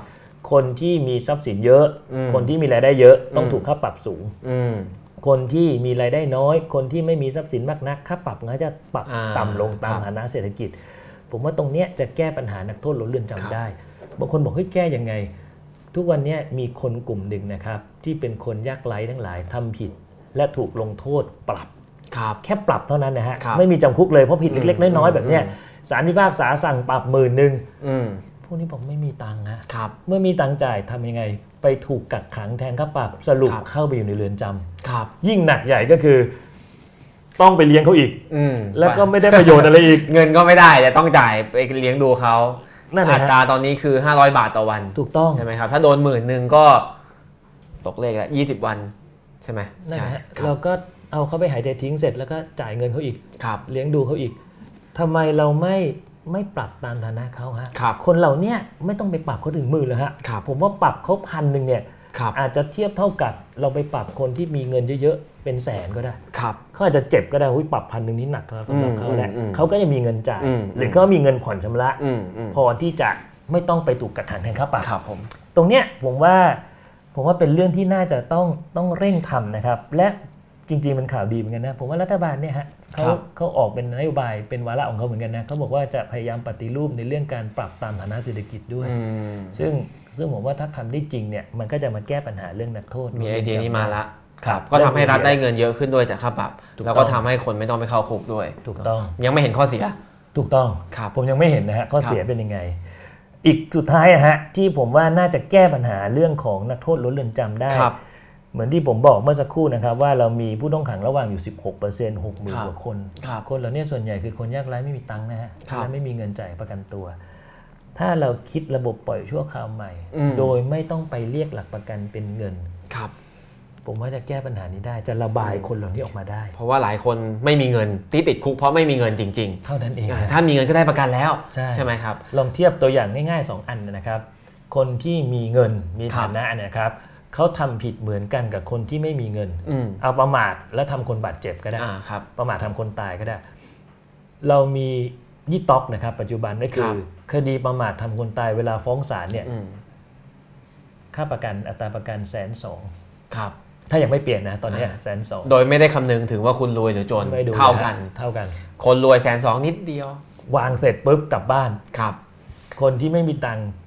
คนที่ยากไร้ไม่เคยจับเงินแสนทั้งชีวิต ครับ ถามว่าท่อมยังไงฮะ ก็ต้องถูก ก็ติด ขัง คุก ติดขังเสร็จติดคุกเสร็จบางคนเนี่ยนะครับเขาอาจจะบอกว่าปล่อยออกไปได้ไหมจะได้ไป ครับ ทำงานผ่อนชำระผู้เสียหาย อืม เขา อืมอืม ก็ไม่ปล่อย ก็ไม่ได้ เพราะไม่มีเงินประกัน ครับ ท้ายสุดถูกขังติดคุกจริงเสร็จ คราวนี้ติดจริงเลย เพราะว่าไม่มีเงินเยียวยาผู้เสียหาย หรืออย่างน้อยยี่ต๊อกต้องไม่เท่ากัน ใช่ไหมครับต้อง ควรจะอย่างนั้น ค่าประกันตัวเนี่ยอย่างน้อยต้องคำนึงถึงฐานะทางเศรษฐกิจด้วย ควรจะทำเหมือนเดฟายฮะ ครับ ควรจะทำแบบปรับตามฐานะเศรษฐกิจ แต่ทุกวันนี้ไม่เขาจะมีบัญชีหลักประกันตามข้อหา ข้อหาแรงเนี่ยหลักประกันแพง ครับ ข้อหาเบาเนี่ยหลักประกันก็ต่ำลงมา ซึ่งอันนี้จริงๆ ไม่ได้อยู่ในกฎหมาย เป็นแนวปฏิบัติ เป็นแนวปฏิบัติเขา ฉ เท่าๆยใช่ไหม นั้นเอง ครับ ซึ่งผมว่าเมื่อเมื่อสองสมปีก่อนบ้างฮะ ครับ สำนักงานสารยุติธรรมเนี่ยท่านพยายามผลักดันโครงการสารนำร่องอยู่นะ ครับ ซึ่งผมเห็นด้วยมากเลยและ ครับ และควรที่จะพัฒนามากเลย ครั แต่ บ เสียดายมากก็คือโครงการนี้ชะลอไป ครับ คือเคยทำเมื่อสองสมปีก่อนก็คือ คดีที่โทษจำคุกไม่เกิน 5 ปี ครับ ที่ท้ายที่สุดก็จะอยู่ในเกณฑ์รอการลงโทษไม่ต้อ ค ง รับ ติดคุกอยู่แล้วนะเขาจะลองทำโครงการสารนำร่องดูฮะว่า คดีจำคุกไม่เกิน 5 ปี เฉพาะสารนำร่อง อืม ไม่กี่สารเนี่ย อืมอืม จะไม่เรียกหลักประกันเป็นเงิน และไปประเมินความเสี่ยงเอาว่าจะหนีหรือไม่หนี อืม ซึ่งเป็นการให้ความยุติธรรมความเสมอภาค ครั กับบ ประชาชนอย่างแท้จริง มันก็จะมี before after ครับคุณยิ่งชีพ ครับ ก็คือตอนเรียกหลักประกัน คน อืม หนีกี่เปอร์เซ็นต์ ครับ เวลามาใช้ระบบประเมินความเสี่ยง และไม่เรียกหลัก ก็ ประ คื กั อน ไปดูสถานะดูการงานดูความจำเป็น มีลูกมีเต้าไหม อ่ามี มีครอบครัวต้อ ครั ง บ ดูแลไหมถ้าไม่ถ้าไม่หนีแน่เนี่ย ครับ ประเมินเสี่ยงมาแล้วไม่หนีแน่เขาก็ ป ป ล่ ล่ อ อย ย เลยครับ แล้วก็ไม่ต้องเรียกหลักประกันเลย ครับพอ Before เทียบสองระบบ after แล้ว before after ฮะสถิติหนี7%เท่ากัน อ๋อเท่ากันครับ สรุปก็คือที่เรากลัวกันนะฮะว่าถ้าไม่เรียกหลักประกันแล้วเนี่ยเดี๋ยวมันจะหนีหมด ครับ มันจะไม่มาศาลสักกะคนหนี 80-90%ไม่จริงเลยฮะ อืม คนที่หนีมันก็หนี อ่า คนที่ไม่หนีเขาก็ไม่หนี อ่าโดยไม่ได้ขึ้นอยู่กับว่าเอาเงินไปวางสารหรือเปล่า ผมเลยพูดเสมอว่าไอ้หลักประกันที่เป็นเงินเนี่ยคือ ครับ ภาพมายาทั้งสิ้นนะครับ แล้วก็ทำให้คนไปอยู่ในคุกหกหมื่นกว่าคน นั่นแหละฮะ ครับ เราควรจะปรับใหม่ก็คือใช้ระบบที่สำนักงานศาลท่านเคยทำเมื่อเมื่อหลายปีก่อนนะฮะ ครับ ทำอย่างไรจะขยายการประเมินความเสี่ยง ไม่ใช่เฉพาะสารนำร่อง ครับ เอาไปใช้สารทั่วประเทศ อืม ทำอย่างไรจะทำให้ทั้งระบบ ไม่เฉพาะคดีจำคุก 5 ปี ครับ ทุกประเภทเรามาประเมินความเสี่ยงดู ครับผม ว่าถ้าเขาหนีก็ขัง ฟั เขา งดู ไม่หนีก็ปล่อยโดยไม่ต้องเรียกหลักประกัน ครับ ฟังดูข้อเสนอทั้ง 4 ข้อของอาจารย์เนี่ยอืมทดลองมาแล้วด้วย มีโมเดลอยู่แล้วด้วย ไม่ได้อยู่ในอากาศจับต้องไม่ได้ใช่ไหมครับ ใช่ อาจารย์ มีอะไรบ้างนะหนึ่งอ่า ปัญหายาเสพติด ยาเสพติด โทษยาเสพติดไม่ไม่ได้จำเป็นต้องเอาเข้าคุกเสมอไปไปบำบัดก็ได้ใช่ไหมครับ มีโทษอื่นบน สอง การสัง อ่ะ คม คิดโทษอื่นขึ้นมาสาม ปรับตามฐานเศรษฐกิจ ป่าปรับตามฐานะสี่ปล่อยชั่วคราวใช่ไหมค ครั รับ บ ก็ทุกอย่างมีโมเดลให้เราเรียนรู้แล้วไม่ได้เป็นแค่เป็นอุดมคติลอยๆอาจารย์เมื่อกี้มีคำถามเข้ามาอันหนึ่งซึ่งผมคิดว่าตรงกับที่อาจารย์พูดอยู่อ่าเขาถามว่าภาวะล้นคุกถ้าจะปฏิรูปเนี่ยสังคมไทยพร้อมหรือยังกับการที่จะต้องอยู่ร่วมกับอดีตนักโทษพูดง่ายๆคือต้องปล่อยคนออกมาเยอะขึ้นสังคมไทยพร้อมหรือยัง ซึ่งผมคิดว่าอาจารย์อธิบายไปมากแล้วว่า คนที่อาจารย์อยากให้ปล่อยออกมา ไม่ใช่นักโทษอาชญากรรมที่เป็นอันตราย ใช่ แต่ว่าก็เป็นคนที่จริงๆแล้วเขาไม่ควรที่จะต้องเข้าไปอยู่ โดยไม่จำเป็นตั้งแต่แรกใช่ไหมครับ คือมันสะท้อนอย่างนี้ด้วยนะฮะ ถ้าเราเอาทุกคนที่ไม่ควรจะอยู่ในคุกเนี่ยเข้าไป ครับ อยู่แน่นๆอย่างเงี้ย ครับ ล้นโทษไปล้นคุกเต็มไปหมด ครับ คนที่เราเห็นว่าเป็นภัยสังคมที่เป็นอันตราย ครับ เราไม่อยากปล่อยเขาเร็วใช่ไหมครับ ครับ ทุกวันเนี้ยเราไม่สามารถทำอย่างนั้นได้ เราต้องรีบ อืม ปล่อยเขาเหมือนกัน ครับ เหตุผลก็คือมันแน่นไงฮะไม่รู้จะ ครับ นักโทษมันไปมาหมดแล้ว เราก็ต้องเร่งเร่งๆปล่อย อืมอืมอืม ก็ตรงกับที่ท่านถามนะฮะว่า เราพร้อมหรือยังที่จะอยู่กับเขา ครับ เราก็ไม่พร้อมฮะ เราไม่พร้อมที่จะอยู่กับภัยสังคม เรา ครับ อยากให้ขังเขานาน ครับ ๆแต่เราน่าจะพร้อมที่จะอยู่กับคนที่เขาทำผิดเล็กๆน้อยๆที่ อืม ไม่ใช่เป็นภัยสังคมต่างหาก ครับผมซึ่งบางทีก็เป็นเพื่อนๆเราทุกวันนี้เนี่ยแหละนะครับแต่ว่าถ้าเพื่อนเรามีตังค์ก็อาจจะจ่ายไป พอคนไม่มีตังค์ก็ต้องอยู่ในคุกอาจารย์เพิ่งได้อ่านี่เอ่อคำถามนี้ไว้ก่อนเพราะว่าอาจจะเกี่ยวกับข้อ 3 ของอาจารย์นะครับ ครับ อาจารย์ตั้งไว้ 3 ประเด็นหนึ่ง ครับ คือเรื่องนักโทษล้นคุก 2 คือเรื่อง คดีลดระบบ คดีลดระบบอ่ะเราไปข้อ 2 กันดีกว่าอาจารย์เดี๋ยวเวลาจะเหลือน้อยลงครับ โอเค ผม ได้ครับ มาข้อ 2 คดีลดระบบ คดีลดระบบเป็นอย่างนี้ฮะก็คือว่าในประเทศที่เขาที่เขาเป็นโมเดลของเรานะครับเป็น ครับ พัฒนาแล้วทั้งหลายเนี่ยเขาพยายามให้คดียาเป็นเรื่องจำเป็นจริง อืม ๆ เพราะคดียามันแพงฮะ เรื่องใหญ่ๆยังต้องฟ้อง เท่านั้นเอง เรื่องใหญ่ ๆ เรื่องที่เป็นกระทบความสงบแท้ ๆ จริง ครับ ๆ เรื่องเป็นภัยสังคมเนี่ยต้องฟ้องดำเนิน ค ครับ ดี แพ แต่ งนี่คือ แพงนี่แพงทุกอย่าง คือรัดจ่ายใช่ไหม รัดจ่ายหมดนะฮะคดียาแพงมากเมื่อเทียบกับคดีอื่น ครับ ๆคดียาต้องมีเรื่องของการคุมขัง อืม ต้องมีเรื่องของการติดประวัติอาชญากร คน ครับ ติดประวัติอาชญากรนะครับออกมาจากคุกเนี่ยไปทำงานที่ไหนก็ไม่ได้ อืม เป็นต้นทุนของรัฐและต้นทุนของเขาเองด้วยนะฮะ ครับครับ เพราะฉะนั้นคดีอาญาในต่างประเทศเนี่ยเขาพยายามจะจะใช้แบบจำกัดจริง ครับๆที่เราเรียกตามหลักการนะฮะว่า ครับ คดีอาญาต้องเป็นมาตรการสุดท้าย อืม หมายถึงถ้าใช้มาตรการอื่นไปได้ให้ใช้ไปก่อน ครับ อาญาเนี่ยคือมาตรการสุดท้ายจ ครับ ริง ครับครับ ๆ ซึ่งสถานการณ์เนี่ยกลับตรงกันข้ามครับ ประเทศ บ้านเรา ไทยเรานิยมอาญาครับ อืม เราไม่รู้จักสภาพบังคับอื่น ครับ เวลารัฐออกกฎหมาย ครับ ออกกฎเกณฑ์อะไรบางอย่าง ที่ให้ประชาชนต้องทำ ครับ เราเห็นว่าถ้าประชาชนไม่ทำเราก็บอกก็กำหนดโทษจำคุกอาญา อ่า ดิ มี คน โท จะ ษ ได้ จำคุก ทำ มีโทษปรับ คนจะได้กลัว ครับ และเราก็ไม่มีความนึกหรือเรายังนึกไม่ออกฮะว่าโทษอื่นมันควรเป็นอะไรที่ไม่ใช่เป็นคดีอาญา ครับ ในขณะที่ในประเทศภาคพื้นยุโรปเนี่ยนะครับ ที่เขามีระบบกฎหมายมหาชนกฎหมายปกครองเนี่ยเขาเริ่มแยกออกจากกันแล้วฮะ อืมอืม หมายถึงคดีอาญาเนี่ยเขาใช้เฉพาะเรื่องรุนแรงจริง ๆ ส่วนคดีที่เป็นสภาพบังคับอื่น ๆ ที่มันไม่รุนแรง เช่น ครับ ขออนุมัติอนุญาตจัดตั้งร้านจัดตั้งอะไรและ อืม ทำผิดเงื่อนไขเนี่ย อืมอืมอืม เขาบอกมันไม่ควรเป็นอาญา อืม ควรจะเป็นเรื่องของโทษทางปกครองไป ครับโทษทางปกครองนี่คือปรับไหมครับอาจารย์ โทษทางปกครองก็คือปรับ อ่า แล้วก็จำกัดสิทธิ์ต่างๆ เช่น ครับ คุณยิ่งชีพอยากจะไปเปิดร้านขายของ ครับ นะครับจะต้องไปจดทะเบียนจดตั้ง อืม ขออนุญาตต่าง ครับ ๆ ถ้าทำผิดเงื่อนไขเขาทุกวันนี้เรามีอาญาหมดนะฮะ เออทุกวันนี้เราถ้าอ่าทำและอ่าสมมติสถานบันเทิงไม่ขออนุญาตก็มีโทษ อาญาหมด ปรับจำคุกตลอดใช่ไหมครับ แม้กระทั่งร้านอาหารร้านอะไรเงี้ยโดนหมดฮะ ครับ จับปรับจำคุกเป็นอาญาหมด ซึ่งจริงมันไม่ใช่เรื่องไม่เรื่องร้ายแรงเลยฮะ ครับ อย่างเงี้ยถ้าเป็นเรื่องโทษทางปกครองจะดีกว่าไหม เช่น รัฐก็ยังได้สภาพบังคับเหมือนเดิม คนยังปฏิบัติตาม ครับ แต่ถ้าคุณไม่ปฏิบัติตาม เดี๋ยวเราจะใช้การปรับทางปกครอง ครับ ให้เจ้าหน้าที่สั่งปรับทางปกครอง อืม แล้วก็ใช้บังคับบังคับทางปกครองแทน เพิก ประ ถอวัติ นใบอนุญาต อะไรอย่างนั้นไป แล้ว ครับ ก็เรียกค่าปรับทางปกครอง อืม ไป ถ้าคุณจะมาจดทะเบียนทำอะไรคล้ายๆ กันนี้อีกจะทำไม่ได้ภายในกี่ปีอะไรแบบนี้ เนี่ยคือ ใช่ไห มาต รั ร บ การทางปกครอง ครับ เพราะฉะนั้นถ้าทำอย่างนั้นได้นะครับ ผมเชื่อว่าคดีอาญาที่มันเคยเยอะเนี่ยอยู่ใน อืม ระบบเนี่ยมันจะถูกแปรรูปไปเป็นสภาพบังคับทางปกครอง ครับ อาญามันจะเหรือเรื่องร้ายแรงจริ ครั ง บ ๆอะซึ่ง ก็ต้องฝากไปยังฝ่ายนิติบัญญัติที่จะออกกฎหมายใหม่ๆ เวลาคิดว่าอยากจะบังคับอะไรก็ลองคิดให้เป็นอาญาน้อยลงหน่อย ไม่งั้นมันแพงใช่ไหมครับ ควรจะเป็นเรื่องสภาพบังคับอย่างอื่น แต่ผมก็เข้าใจนะนักกฎหมายไทยอะถ้าพูดถึงเรื่องโทษทางปกครอง เราก็นึกไม่ออกนะเพ ครั ราะ บ เราเราเรียนมาทางอาญากับแพ่งอะ อ่าเพราะว่าเพราะว่าอย่างนี้ด้วยหรือเปล่า เพราะว่าระบบกฎหมายปกครองเราก็ยังเรียกว่ายังไม่ค่อยโตเท่าไหร่ เพิ่งมีมา 20 ปีฮะ ใช่ไหมครับ ศาลปกครองเพิ่ง อืม มีมาปีปี42 คืออาจารย์เข้าเรียนปีแล้ว อะไรนะฮะ ตอนอาจารย์เข้าเรียนนี่มี ผมเข้าปี มี สามหก สายปกครองแล้ว ยังไม่มี ยังไม่มียังไม่มีนี่ไงใช่ไหมตอนผมเรียนมีแล้ว แต่ว่าถ้านักกฎหมายที่ยิ่งแก่กว่าอาจารย์ ยิ่งไม่รู้จักระบบ ยิ่งไม่รู้ สายป จัก กครองเลย ยังไม่รู้จักว่าโทษปกครองคืออะไรก็ยังไม่รู้จัก ซึ่งพูดตรงๆก็คือ อาจารย์ที่อายุมากๆเนี่ย ตอนนี้ก็อาจจะอยู่กฤษฎีกา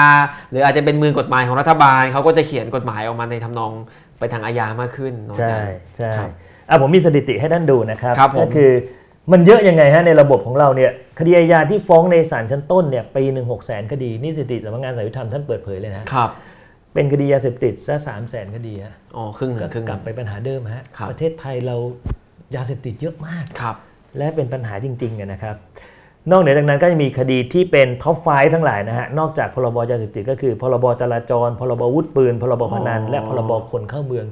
สังเกตไหมฮะไอ้คดี ไม่ใช่เรื่องร้ายแรงอะไรเลย สักเรื่องเดียว ประมวลอาญาที่เราเรียนกันไม่ไม่เห็นมีเลย ครับอันใหม่นะอาจารย์จราจรก่อน จราจรอาวุธปืน อาวุธปืนก็คือ พนัน พกพกอาวุธมีปืนไม่ได้ขออนุญาตอะไรแบบนี้ มีปืนเนี่ย พนันพเออนันนี่ทล ายบ่อนนะครับ คนเข้าเมือง คนเข้าเมืองก็คืออ่าคนมาทำงานไม่ได้ขออนุญาตถูกต้อง วีซ่า ใช่ไหม ขา ค ด บ อะไรพวกเนี้ย อ่า ฮะ วีซ่าขาดคนอ่า ไม่มี เพื่อนบ้าน ใบ permit คนพม่ามาทำงานไม่ขออนุญาตอย่างนี้ ไม่มีอะไรเป็นไม่ใช่ค่าข่มขืน ไม่ใช่ค่าคนตายไม่ใช่ ไอ้พวกนั้นก็มีแต่ไม่เยอะขนาดนี้ฮะ ครับผม ไอ้คดีอาญาที่มันล้นระบบมันเป็นกฎหมายเทคนิคซะส่วนใหญ่ถ้าเราจะเห็นเนี่ย ครับ เพราะฉะนั้นถ้าเราสามารถแปลงหลาย ๆ เรื่องเนยนะครับ เป็นเรื่องของโทษทางปกครองได้ผ ครั ม บ ว่าจะแก้ปัญหาอันที่หนึ่ง ครับ อันที่สองเนี่ยนะครับ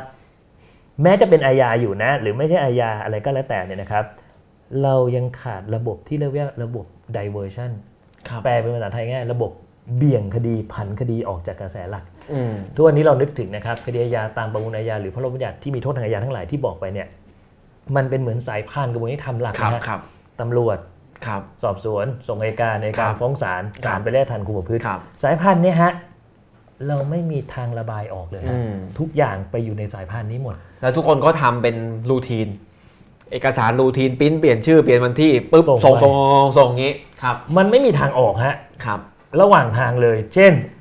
ไก่เกลี่ยคดีระหว่างตำรวจก็ยัง อืม จำกัด เราเพิ่งมีกฎหมายเมื่อปี 62 นี่เองให้ ครับ ไก่เกลี่ยแต่ก็ยังจำกัดอยู่เฉพาะคดีจำคุก 3 ปี ครับ นั่นเอง เราพูดถึงเรื่องชะลอฟ้องมา 40 กว่าปีนะฮะ ครับ ล่าสุดที่พยายามไปได้ไกลที่สุดก็คือปี 59 ครับ ที่สนชจะออกกฎหมายชะลอฟ้อง ผู้ชะลอฟ้องตรงๆ ไม่ได้เดี๋ยวแรงบัทะเยอะเขาเลยใส่ใช้ชื่อใหม่ฮะว่าพระราชบัญญัติมาตรการแทนการดำเนินคดียา อืม ส่วนง่ายๆคือชะลอฟ้องแหละ แต่ ครับ ใส่ชื่อใหม่ ครับ ผลสรุปคือเกือบออกเป็นกฎหมายแล้วฮะปี ครับ 59 เกิดแรงบัทะและเกิดข้อขัดแย้งกันท้ายสุดตกไปอีกฮะ ครับ ชะลอฟ้องคืออะไร กฎหมายอย่างนี้ศาลจะไม่ชอบ น่า ใช่ไหม จะอย่างนั้นน่า ครับจะอย่างนั้น ผ ชะลอฟ้องคืออะไรชะลอฟ้องก็คือในคดีเนยนะครับ เช่น คดีจำคุกไม่เกิน 5 ปีอย่างเงี้ย ครับ อายการเห็นว่าเรื่องเนี้ยไม่น่าจะฟ้องศาลหรอกหาทางออกที่ 3 ที่เป็นประโยชน์ดีกว่า ทางออกทีหนึ่1 คือฟ้อง ครับ เสียเวลาติดคุก ครับ เป็น ครับ ต้นทุนไป ทางออกที่ 2 คือสั่งไม่ฟ้องเลย อืม ซึ่ง ซึ่งก็น้อยอีก มันก็น้อยและมันก็จะตั้งข้อคลังแคลงใจสังคมอีกว่าอ้าวมันผิดนี่ อืม มันสารภาพนี่ทำไมไม่ฟ้อง ครั สั่ บ งไม่ฟ้องมันเดี๋ยวมันไม่เข็ดหลาบอีก ครับ คนเรียนแบบ ทางเลือกที่ 3 ที่เราเรียกชะลอฟ้องเนี่ยในต่างประเทศเขาทำกันทั้งนั้นนะฮะ ครับ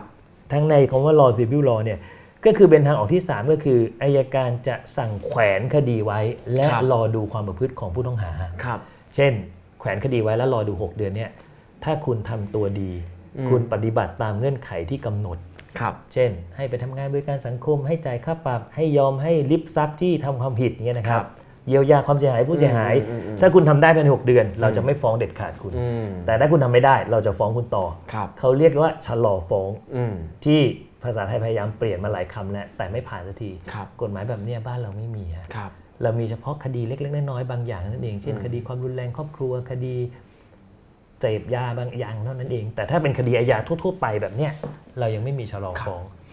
ซึ่งอันนี้เนี่ยก็เป็นการให้อำนาจกับอายการ ถูกต้อง ใช่ไหมครับ ซึ่งก็ทำให้คือเดิมเนี่ยคนที่จะตัดสินว่าจะให้ไปบำเพ็ญประโยชน์หรือไม่อาจจะเป็นศาลตอน ศาล นั้น เท่า ก็ นั้น เป็นอายการก็เหมือนกับอ่าไปเอาอำนาจของศาลออกจากมือศาลมากขึ้น เออ ก็เลยยังไปไม่ถึงไหนสักที คราว ผม นี้ คิดเองความเห็นผม ก็ ครับ ถูกต้องฮะความเห็นคุณยิ่งชีพ ครับ แต่ประเด็นที่เถียงกันผมผมว่าเราเถียงกันเรื่ององค์กรกันมากฮะในเรื่องกฎหมายชะลอ ครั ฟ้ บ อง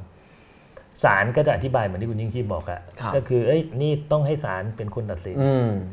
อายการก็บอกว่านี่ชะลอฟ้องมันมีกันทั่วโลกอะ่ะ อืม มันน่าจะลดคดีขึ้นสู่ศาลได้ ครับ สร้างความยุติธรรมตั้งแต่ต้นเลย ก็คืคอรับ เอาชะลอฟ้องออกไปก่อน ก็เถียงกันสองอันนี้ฮะ ครับ แต่เราไม่มีการพูดถึงหลักการสักเท่าไหร่เราพูดถึงเรื่ององค์กรซะมากกว่า อืมอืม ว่าอำนาจอยู่ที่ใคร ครับ คราวนี้ร่างกฎหมายชะลอฟ้องล่าสุดที่ปี 59 นะครับ เสนอ ครับ ไปก็เสนอไปทางอายการนะฮะ ครับ ก็คือคำสั่งชะลอฟ้อง ให้อายการสูงสุดตรวจสอบ ก็คือก็คือไม่ให้ศาลดูฮะ อืม ศาลก็บอกไม่ได้ คุณไม่ให้ศาลดูได้ยังไง เถียงกันไปเถียงกันมาสุด ก็ยุติไม่ให้มี ไม่ ซึ่ ให้ ง กฎหมายนี้ ไม่ให้มีกฎหมายนี้ ครับ ผมมีตัวอย่างของฝรั่งเศสให้ดูเรื่องหนึ่งนะครับ ครับ ผมว่าเรื่องเนี้ยเป็นเรื่องใหญ่ และไม่ ครั ใช่ บ เป็นเรื่องขององค์กร แต่เป็นเรื่องเรื่องของสิทธิ์ของของผู้ต้องหาจำเลย ครับ มากกว่าเขาบอกว่ากฎหมายชะลอฟ้องฝรั่งเศสเนี่ยร่างแรกที่รัฐบาลเขาเสนอนะฮะเขาบอกคดีมันล้นศาลเต็มไปหมดแล้วอายการควรมีอำนาจที่จะชะลอฟ้องบ้าง และไม่ให้คดีไปสู่ศาลมากนักเนี่ยนะครับ ร่างแรกก็เหมือนร่างกฎหมายไทยที่เรานำเสนอฮะ ครับ ให้การสั่งชะลอฟ้องจบเลยไม่ต้องให้ศาลดูศาลรัฐธรรมนูญฝรั่งเศสหรือตุลาการรัฐธรรมนูญฝรั่งเศสบอกว่าขัดรัฐธรรมนูญเขาฮะ ครับ เหตุผลก็คือการที่ไม่ให้ศาลดูเลยเนี่ย อืม เท่ากับให้อำนาจลงโทษไปอยู่ในมือของฝ่ายบริหาร อืม ซึ่งมันขัดกับหลักพื้นฐาน อืม รัฐธรรมนูญของ ครั เขา บ ผมว่าเรื่องพวกเนี้ยเราไม่ได้ค่อยได้ได้ถกกันสักเท่าไหร่ อืมอืม เพราะฉะนั้นความเห็นผมนะฮะถ้ากฎหมายชะลอฟ้องจะมีในอนาคตเนี่ยผมว่าโมเดลเป็นอย่างนี้ดีไหมก็คืออำนาจในการสั่งอยู่ที่เอยการนั่นแหละชะคลรั อบ ฟ้องเพราะเป็นเรื่องฝ่ายบริหาร แต่เวลาถ้าคุณจะสั่งเงื่อนไขคุมประพฤติ เช่น ผู้ต้องหาต้องไปทำงานบริการสังคมต้องไปจ่ายค่าปรับต่างๆ ซึ่งมันเป็นโทษทางอาญาอย่างหนึ่ ค ง รับ นะฮะ ครับ เราต้องส่งสำนวนให้ศาลเข้าสกรีนฮะ ครับ แต่ศาลไม่สามารถที่จะมาแทรกแซงดุลพินิจเอยการนะ อืม ว่าชะลอได้หรือไม่ได้ไม่ใช่ศาลก็คือตรวจสอบรูปแบบอะฮะ ครับ ว่าคดีนี้เข้าเงื่อนไขไหม อืม และมีการกำหนดได้ความสัดส่วนไหม ครับ ศาลก็เห็นด้วยหรือเห็นต่างก็ได้ ผมว่ามันเป็นการปณิบัตินอมและประสานทั้งสององค์กร ครับ คือช่วยกันดูเนี่ยฮะ ไม่ใช่ไม่ใช่บอกว่าเอ้ยไอการก็ยังยืนยันว่าผมต้องสั่ง ครับ ศาลอย่ามายุ่งศาลก็บอกไม่ได้ต้องให้ศาลดูทุกคดี อืม ท้ายสุดก็คือทุกวันนี้ฮะศาลดูทุกคดี6 0 0 0 0 0คดี ครับ แต่ก็น่าสนใจอันนี้เรื่องชะลอฟ้องก็เป็นอีกโมเดลหนึ่งที่จริง ๆ ต่างประเทศก็ทำแล้ว ใช่ แล้วไทยก็เคยคิดเคยร่างออกมา ไม่ใช่ว่าไม่ใช่ว่าจากศูนย์เหมือนกันเป็นไปได้เพียงแต่ว่ายังไม่ได้ทำเท่านั้นเอง ผมเล่าของญี่ปุ่นให้ฟัง ครับ ญี่ปุ่นเนี่ยคดีที่อายการสั่งฟ้องเนี่ยไม่ถึงหนึ่งในสี่ฮะ ครับ 75%ชะลอฟ้องหมดฮะ อืม แต่อย่าลืมว่าความน่าเชื่อถือศรัทธาของคนของเขากับอายการ อืม กับตำรวจญี่ปุ่นเนี่ย ครับ เป็นเรื่องหนึ่งเป็นอีกแบบหนึ่ง ครับ ครับ ผมว่าอายการไทยเนี่ย ครับ ต้องสร้างศรัทธาแบบนี้ฮะ ครับ ต้องสร้างศรัทธาให้ประชาชนเชื่อถือว่าเฮ้ยการที่คุณสั่งชะลอฟ้องมันมีเหตุมีผล อืม และสิ่งที่สร้างศรัทธาได้ดีที่สุดคือคำสั่งที่ท่านชะลอฟ้องทั้งหลาย ท่านก็เผยแพร่ให้ประชาชนดูเนี่ยฮะ ครับ ให้ใครก็ได้มาตรวจสอบบอกว่าเราสั่งอย่างถูกต้องสั่ง อืม อย่างถูกต้องตามกระบวนการ ไม่มีทุจริต ไม่มีรับสินบนไม่มี อืม เรื่องจริง เปิดเผยให้ทุกคนดู ครับ ผมว่าความโปร่งใสนะฮะ มันเป็นในกระบวนการที่ทำนะ มันเป็นเป็นคำตอบที่ดีที่สุดที่ทำให้สร้างความน่าเชื่อถือในตัวองค์กร ครับ แล้วก็สร้างได้ด้วย ซึ่งก็เป็นภาระขององค์กรอายการถ้าหากว่าจะช่วยกันผลักดันเรื่องนี้นะครับ ก็ต้องทำต่อไปนะครับ มีคำถามเข้ามาพอดีเรื่องนี้ครับ คุณพัทรพงศ์ถามว่าอาจารย์คิดว่าในกระบวนการชะลอฟ้องคดีนั้น ควรมีการทำความเห็นตั้งแต่ชั้นใดไปหรือเปล่า และทิศทางความเห็นนั้นควรจะต้องอามากี่ชั้นนะครับ จึงจะสามารถสรุปได้ว่าบุคคลนั้นนั้นๆไม่ควรถูกฟ้องอาพูดง่ายๆ ย่อยออกมาหน่อยก็คือว่า หรือต้องเสนอไปตั้งแต่ตำรวจเลยนะว่าคนนี้ไม่ควรจะถูกดำเนินคดีอะไรตั้งแต่แรกหรือเปล่า หรือว่าควรจะไปรวบอยู่ที่อายการครับ ผมมองว่าอำนาจในการชะลอฟ้องที่เขาทำกันทั่วโลกนะฮะคืออำนาจอายการนะฮะ ครับ อายการจะเป็นตัวแทนของรัฐนะฮะในการ ครับ ตัดสินใจว่าฟ้องหรือไม่ฟ้อง ครับ และถ้าไม่ฟ้องควรชะลอฟ้องเนี่ยควรจะดำเนินการมาตรการอย่างไร ครับ เพราะฉะนั้นระบบตำรวจจริง ๆ แล้วเนี่ยนะครับ ในการสอบสวนคดีอาญากับระบบอายการจริง ๆ คือกระบวนการเดียวกันเนี่ย ครับ จริง ๆ ผมใช้คำอาจารย์คณิตนะฮะอาจาร อื ย์ ม คณิตนนครท่านพูดเสมอว่าตำรวจอายการเนี่ยคือกระบวนการ ทำ ที่ เหมือนกันอ่ะ คือกระบวนการช่วยกันทำก่อนฟ้องอ่ะคือ ครั ก บ ระบวนการเดียวกันเพราะฉะนั้นอำนาจในการตัดสินใจสุดท้ายเนี่ยอยู่ที่อายการ ครับ แต่คราวนี้เนี่ยสิ่งที่น่าสนใจก็คือว่าถ้าท่านสร้างกระบวนการเยอะๆนะฮะ เช่น สมมติอายการจังหวัด เห็นว่าควรชะลอฟ้อง แล้วต้องส่งให้อายการเขตอายการภาคแล้วส่งไปถึงอายการสูงสุด มันจะไม่มีการชะลออะครับ ครับ ทุกคนก็จะฟ้องคดีให้เขาปัดตัวไปหมด อืเพ ซึ่ง ราะงั้นต้องเอาดุลพินิจไว้กับ มัน คน ต้อง ปฏิบัติเจ้าของสำนวนใหม่แล้วเรื่องเอาเรื่องนี้เลยกับเจ้าของสำนวนค รับ อายการที่เขาเป็นเจ้าของสำนวนนั่นแหละเขา ครับ ควรจะมีมีอำนาจและมีดุลพินิจในการตัดสินใจว่าฟ้องไม่ฟ้อง ครับผม นะครับ แต่สิ่งที่ผมตั้งข้อสังเกตคือที่เขาทำในต่างประเทศฝรั่งเศสคือเขาให้ศาลดูไงฮะ ครับ คือท่านชะลอฟ้องก็ดำเนินการชะลอฟ้องไปฮะ แต่ส่งสำนวนให้ศาลดูหน่อยได้ไหม อืม ศาล นี่ ก็ได้ตรวจสอบ จริง ๆ มันก็เป็นการสร้าง accountability สร้างความตรวจสอบซึ่งกันและกันอยู่ดี มีการทบทวนอีกชั้นหนึ่งเพื่อความโปร่งใสว่าไม่ได้มีคอร์รัปชันหรือว่าอะไรระหว่าง ใช่ ทางนะครับ เป็นไปตามเกณฑ์ ครับ เป็นตาม ผม กฎหมาย ข้อสามเนี่ยครับอาจารย์ อ่ะข้อสามนะฮะ ครับผมอ่าประเด็นแรกที่อาจารย์ตั้งเรื่องใหญ่คนล้นคุก ครับ เรื่องที่ 2 คดีอาญา ล้นระบบ ระบบครับผม ครับ ที่ข้อ 3 อะไรอะไรมันไม่เป็นไปตามหลักตามที่อาจารย์เปิดไว้ตอนแรก ข้อ3เนี่ยนะครับก็คือกระบวนการยุติธรรมทางปฏิบัติของเราบางเคสนะครับ ผมไม่บ ครั อก บ ทุกเคส เราไม่สอดคล้องกับหลักการฮะ ครับผม หลักการกระบวนการยุติธรรมเนี่ยครับคือการค้นหาความจริงเพื่อประโยชน์สาธารณะกับคุ้มครองสิทธิประชาชนอย่างเหมาะสม ต้องสร้างบาลานซ์ต้องสร้างสมดุลซึ่งกันและกันนะครับ ครับ หลักการเนี่ยถ้าในยุโรปนะฮะ นักกฎหมายคนหนึ่งเขาพูดตั้งแต่ปี 1866 แล้วครับ โอ้โห ชื่ ร้อยกว่า เดี ปี เออเขาบอกว่าคดีอาญาทั้งหมดเนี่ยตำรวจอายการศาลทั้งหลายเนี่ยต้องสร้างสมดุลฮะต้องประโยชน์สาธารณะด้วย แล้วก็ประโยชน์คนทุนเมืองคดีด้วยให้สมดุลกัน คนไทยจะรู้จักเรื่องดิวโพเซตคำคอนโทรมาก ครับ ที่บอกว่าต้องสมดุลระหว่างดิวโพเซตกับคำคอนโทรคนแรกคนที่พูดคือเฮอร์เบิร์ตแพคเกอร์ ครับ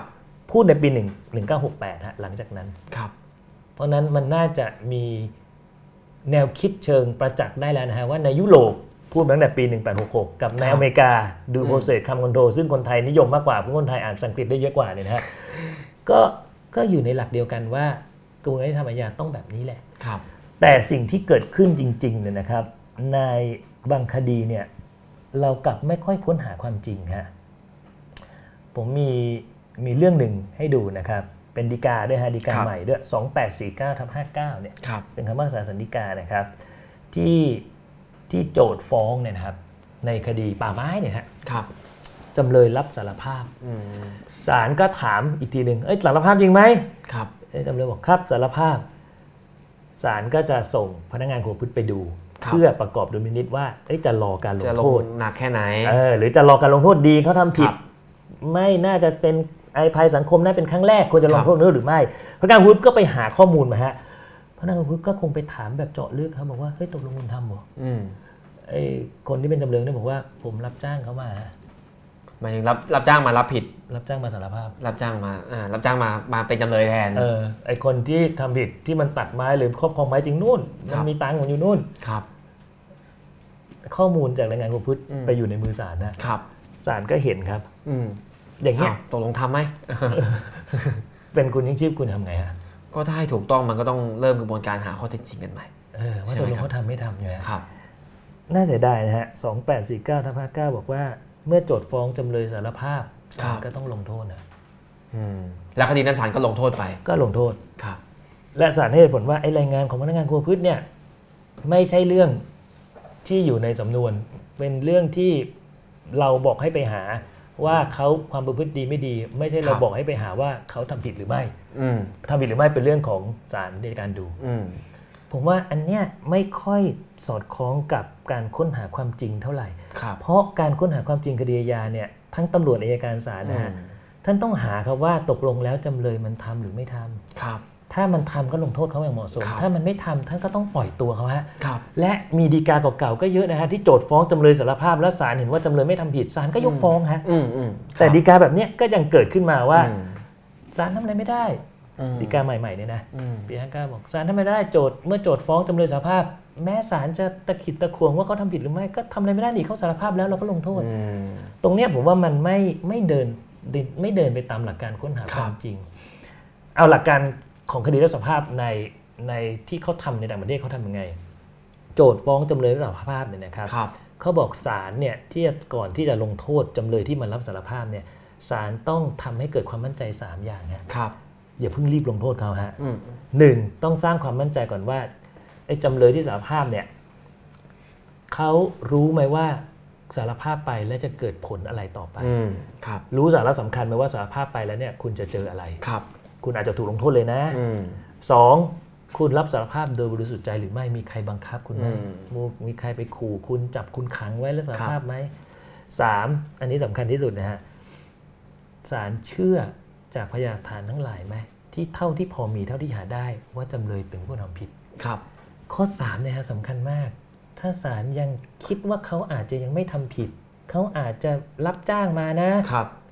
เราไม่ควรลงโทษเขา อื ฮะ ม และควรจะเริ่มกระบวนการเหมือนที่คุณยิ่งชีพบอกอะคือเฮ้ยก็กลับไปหาพยานใหม่สิ ก็ต้อง ฟ้ มาว่ากันใหม่ครับ เออ ได้ได้อย่าง 3 ข้อของเขานี่คือเขาเขียนเป็นกฎหมายอะไรไหมครับอาจารย์ ห มันเป็น รือว่ามันเป็นหลักทั่วไป มัน ที่ เป็นหลัก รู้ ข กั อน งเขาแต่ว่า